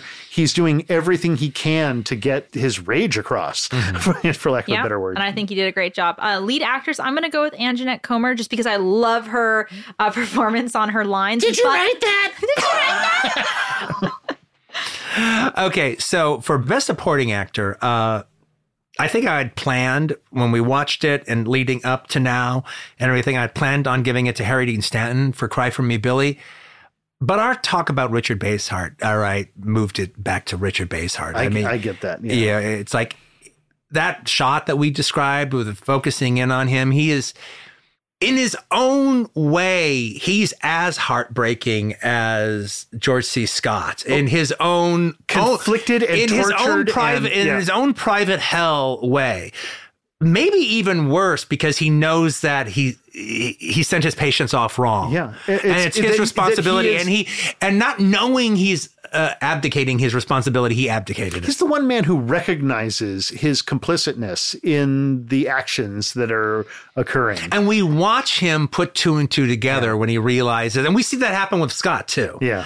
Scott has, at a certain point realizes he's hearing double talk with uh, uh, Martin Sheen, and that's terrific. But uh, as far as best supporting actress, I think I'm going to go for Barbara Nichols, who plays uh, the astronaut's wife. Really? Yeah, the stripper. Yeah. She's actually really good in the movie. I kind of like her in the film. I, I It's was a like, kind of, I was like, who uh, the fuck is that? And it's then I a looked her up. shameless role. It's Yeah, a yeah, yeah. shameless role because she's got to like be a kind of a washed out stripper. Yeah, no, I enjoyed her. I enjoyed her in that. Yeah, uh, I mean, there's not a lot to choose from when it comes to best supporting actress. I'm not going to pick Joy Boy's mother. All right, you know. So uh, I, you know, I'll just go along with that. I'll just like sheep, just follow you. Only no, wait, you got to pick a best supporting actor. There's so Did you not pick many. it? Oh, you mean uh, best For best supporting? supporting actor Oh, best and supporting actress. actor. Best supporting actor. No, I'm sorry. I'm going with John Gielgud. Sir, Oh, okay, there you Sir go. John Gielgud. I thought you were agreeing to. no, no, no, no, no, no, no. Um, his he expressed. He, He's in a different movie. Tony. And when he leaves, he takes that movie with him. apparently Tony Richardson was like just enamored with him. And he was the only one that uh, of all the actors that were in that film that he was like look John Sir John Gielgud is mm-hmm, coming. Mm-hmm. like we must like rise to his level. Mm-hmm. And I think he does in all the Gielgud scenes. He's great. No, he no he the, the Gielgud scenes are, are are fantastic. Supporting actor, there's so originally I was actually going to choose uh, Nicolas Beauvy in Rage because I think the kid does such a good job. Mm-hmm. But then when we start talking about the loved one, I start thinking about Liberace. I start thinking about um, Steiger. I start thinking Mm-hmm. about Paul Williams.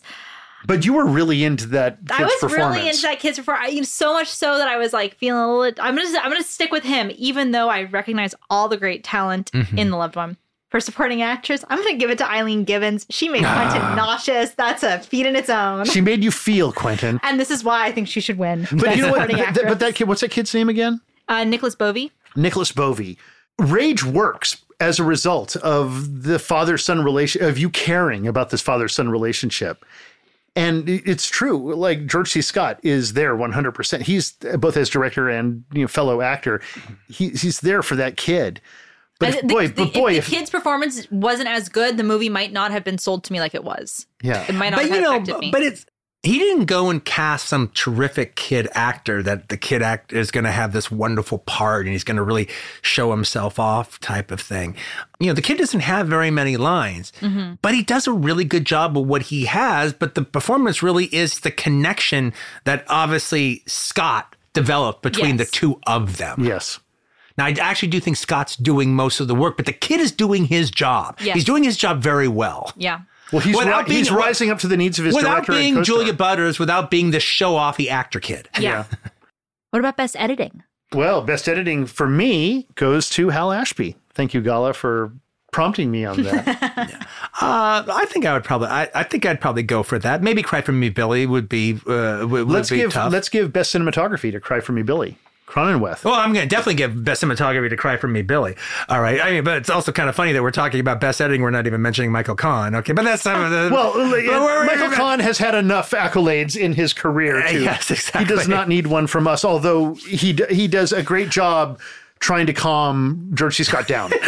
I do not put the faux pas in the visual scheme at Michael Kahn's feet. In fact, I think he probably made them better. Oh, I, for sure, he made everything in this movie better. I'm convinced. Yeah, I'm a team Haskell Wexler for the loved one for cinematography. I just think, I mean, he Black he produced white. it. It was black and white. He had to paint. It's true. He's a the producer as well. He he basically he basically like the movie like the movie was one of his babies. So I I give it to him. And also in the special features on the disc for the loved one, hearing him talk about the movie Mm-hmm. and just the warmth and energy and how he speaks of it with so much love, it just really won me over. And I think he the movie is beautiful.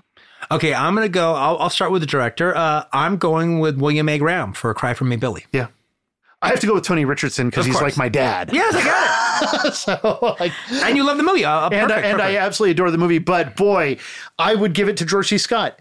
I would give it to uh, um, Graham. I would give it to any of these guys. all three, all, All three, three of- films, all three, even with the problems inherent inside of all, All three, three. of them, they're all three well-directed movies. None of them are without problems. You're absolutely right, Mm-hmm. and all of them are magnificent. Honestly, I think this week is one of the hardest weeks for awards because I feel like these three movies were all so strong and had so many strong people working on them. but that makes it all the better. I, exactly. I mean, Mm-hmm. the hard choices on our part, but good, good, good for us. the hard choices are the good ones. Yeah. Um, I like Tony Richardson for the loved one. I loved hearing about how he kind of messed with the actors and uh, the scene where he falls into the water. The main character falls in the water in the loved one. It's actually because he was trying to push her into the water. He was told by Tony Richardson, Mm-hmm. push her in, push her in. And he doesn't quite like, and of course, Tony Richardson wanting to create chaos. He tries to push her in, but she accidentally knocks a statue, statue over. over. Mm-hmm. And she doesn't fall in, and he tries to protect her from what is obviously a dangerous, sta- large statue falling on her, and he falls in with, with the statue. So Richardson did exactly what he wanted to do, it just, cre- which is create chaos. Just great chaos. yeah, so I like it. I'm all for chaos. So Best film. okay, best. Uh, or best script before best film. Ah, ah. I'm team loved one Yeah, for the I- I- script. I'm not expecting to break you guys off with the love one, but I think uh, I, you know that I have to go with the loved one on this, and part part of that, but, but I'm trying to determine in myself. This is based on an Evelyn Waugh novel. This is an original screenplay. Rage. So as I believe, Cry for Me, Billy is Cry for Me, Billy based on a book? no, I don't think so. I don't think so either. The fact that these are original works means that we can break this off into best original and No, best we're not going to play that game. We haven't played that game now. We're not going to try to play a game. Bullshit. Darn it! I tried to get a pull a fast one on you. Yeah, yeah, no way, no way. I mean, I think I think a case could look. I think a case can be made that. Uh, uh, This is fucking Terry Southern. I'm going to yeah. give it to the loved one. What the hell? okay, yeah. I think a case can be made that the Rage screenplay is maybe slightly even better than the Rage movie. All right. Yeah, that makes sense. Okay, so I chose Rage. Uh, you guys both chose the loved one. Best picture. Loved one. Yeah, for me, it has to be the loved one because every time I see it, it gets better and I understand more about the movie. and and I can watch it endlessly. To be honest, it'll be hard for me to watch um, "Cry for Me, Billy" again, just because of the brutal. It's brutal. It's a brutal experience to sit through that. Yeah. Um, however, I think what I would like to watch in it again is all of the town sequences, Mhm, yeah, the uh-huh. scenes in the Yeah, town. uh-huh. Like I love all those scenes in the town and the scenes with uh, Harry Dean Stanton. Yeah. I just love watching those two guys together and the, the whole thing of the, them being friends. And it's like, there's a little friction between them. Something went down between them that Yeah. wasn't entirely good. No, as a matter no, as there's a, a, little bad blood. No, as a matter of fact, one, okay, the way he rides in the town is not too dissimilar from the way I, I shoot Timothy Olyphant riding totally, into it's, town. it's like almost the same it's almost it's, it almost seems the same. with those I- inserts of the. well, it's uh, in particular. Well, we're both doing we're both doing the Josef von Sternberg thing of uh, setting up tracking shots Yeah. and putting every piece of fucking In a- into a tracking uh, shot. uh, pr- uh, uh, production design in front of Yeah. uh, art direction in front of the camera as you're following the characters through saddles and through Yeah. reins and shit. making good use of your production. barrels and wagon wheels and shit. All right. Uh, um, but not only that, though, the whole beginning conversation that Harry Dean Stanton and Cliff Potts has is very similar to the opening conversation that uh, uh, Caleb DeCoteau, the uh, Oh, yeah, yeah. uh, and uh, uh, Johnny Madrid, Yeah. have in my Lancer scene, Yeah. okay, where they could be friends, there could be friction, it's not for sure, but they definitely have a shared past together that they're both specific about, but vague about the detail. They're, they're specific about the details, but completely vague about what it is. Well, that's the most delicious scene. And the whole idea that it's sort of like, okay, well, you want to settle this? Okay, well, Yeah, let's yeah. settle it the way we did when we were young. yeah, yeah. And then they smile and you realize, okay, we're going to be able to settle this like like kids. And they literally have the weirdest, most dangerous fast draw competition I've ever seen. Which is where- I've ne- I mean, I've never I've seen. never seen I've that never seen that ever. ever. yeah, where uh, okay, No, you- don't even describe it. Don't even describe it. well, let's just say that I'm really glad you and I didn't have a little game like that when we were young. Yeah, exactly. Well, that is a I'm- crazy I would game. not have an eye. Because I am not that good would have shot. fucking bullet holes. but suffice it to say that it's like this crazy ass game that they play that you feel like a couple of gunslingers as kids might have actually, or as really young preteens, Well- might have actually been doing. Well, I, I actually think it bodes well for Cry for Me, Billy, about the fact that we're not even talking about for Best Picture, but then you felt the need To defend it, yeah, to to, uh, uh, to return to it, Yeah, to return to it, and you know, and, and make a very good defense. Yeah, and, and by the way, and Rage, I think Rage I will go into my catalog of like Yeah. uh, of little gems that I will return to from time to time because Yeah. Well, I'm choosing Rage as my as my best film. yeah, of the- that's of- a good choice. of of of the three, and probably is my favorite anyway. All right, but especially this episode of all of the ones of us reviewing and talking about it, Rage was the one that I started getting emotionally. I started I started emotionally feeling and getting caught up in the the emotions of the movie again. The more we double down It's on, the, on the frustrating. describing of it. This movie is built on frustration Yeah. because you're watching it and you're just getting more and more frustrated. And at the moment when everybody goes in there and they basically violate his child Mm-hmm. in the uh, what in the medical examiner's office In the his autopsy in the autopsy it, it- to any if you're a parent even if you're not a parent it's Mm-hmm. yeah. fucking like mind-numbingly angering and and then when George C. Scott makes the discovery and he's and he just holds on a close-up of himself Mm-hmm. Yeah. almost showing no emotion Mm-hmm. And yet screaming emotion. I mean, I'm screaming inside yeah. my head. Yeah, I'll say one last thing about rage that I think is should be taken into account is uh and it really jumps out compared to something like the loved one, which is, you know, complicated. You know, uh, you know, the, you know, they had a book that they had to figure out how to uh, translate to a movie. Now, I can complain that maybe they didn't pull it off 100% as far as the transfer is concerned. Nevertheless, you know, it's a complicated piece. It's a very, very complicated piece. The thing that should be noted about Rage is it's not a complicated piece. It's a very simple story, very understandable story, very well told. However, this is the movie that we keep coming up with subtextual readings on. This is the movie we keep talking about the scenes that aren't exactly there, but what we think is in between the lines. And it's not gobbledygook. That says a lot when you have a strong, simple story and you can deliver it in a, in a powerful way. Actually, I would like to see George C. Scott playing in a movie like Rage, directing a movie like Rage, but featuring the supporting cast from Slittus. with a, the, the I same wanna attention see, to detail. I, I want to see it with Rex. all right, the the the Yeah, the, red, yeah. the, the the Brennigan swinger. Yeah. I want to see him with a cop with a cold. yeah, how Man how who hates nightgowns. yeah, or- how I want to Rex's, see him with Walter Hill. All right.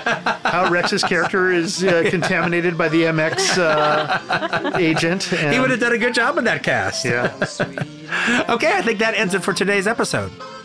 Be seeing you. Awesome. Bye. Okay, bye bye, everybody. Thanks for listening. Up where the white clouds furrow. No more guns. The Video Archives podcast is hosted by Quentin Tarantino and Roger Avary and produced by Josh Richmond and Gala Avary. Our engineer is Devin Torrey Bryant, and our executive producers are Colin Anderson and Natalie Muellen. Find out more about the show by heading to videoarchivespodcast.com. You can also find us on Twitter at Video Archives and on Instagram at Video Archives Pod. Billy, Billy, Billy, sing the ballad of Billy. From the day of judgment, whole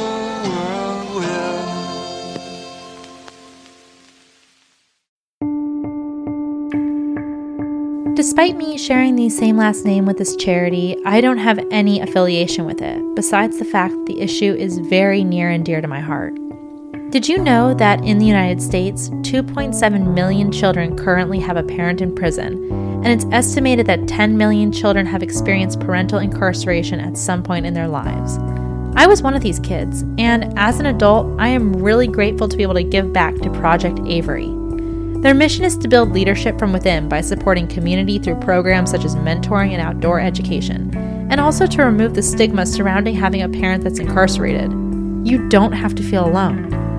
If you know a kid who could use these resources or would like to donate money or time to the charity, please go to Project Avary, that's A V A R Y dot org, to check out what this amazing charity is all about. Again, that's projectavary.org. Thank you guys from the bottom of my heart.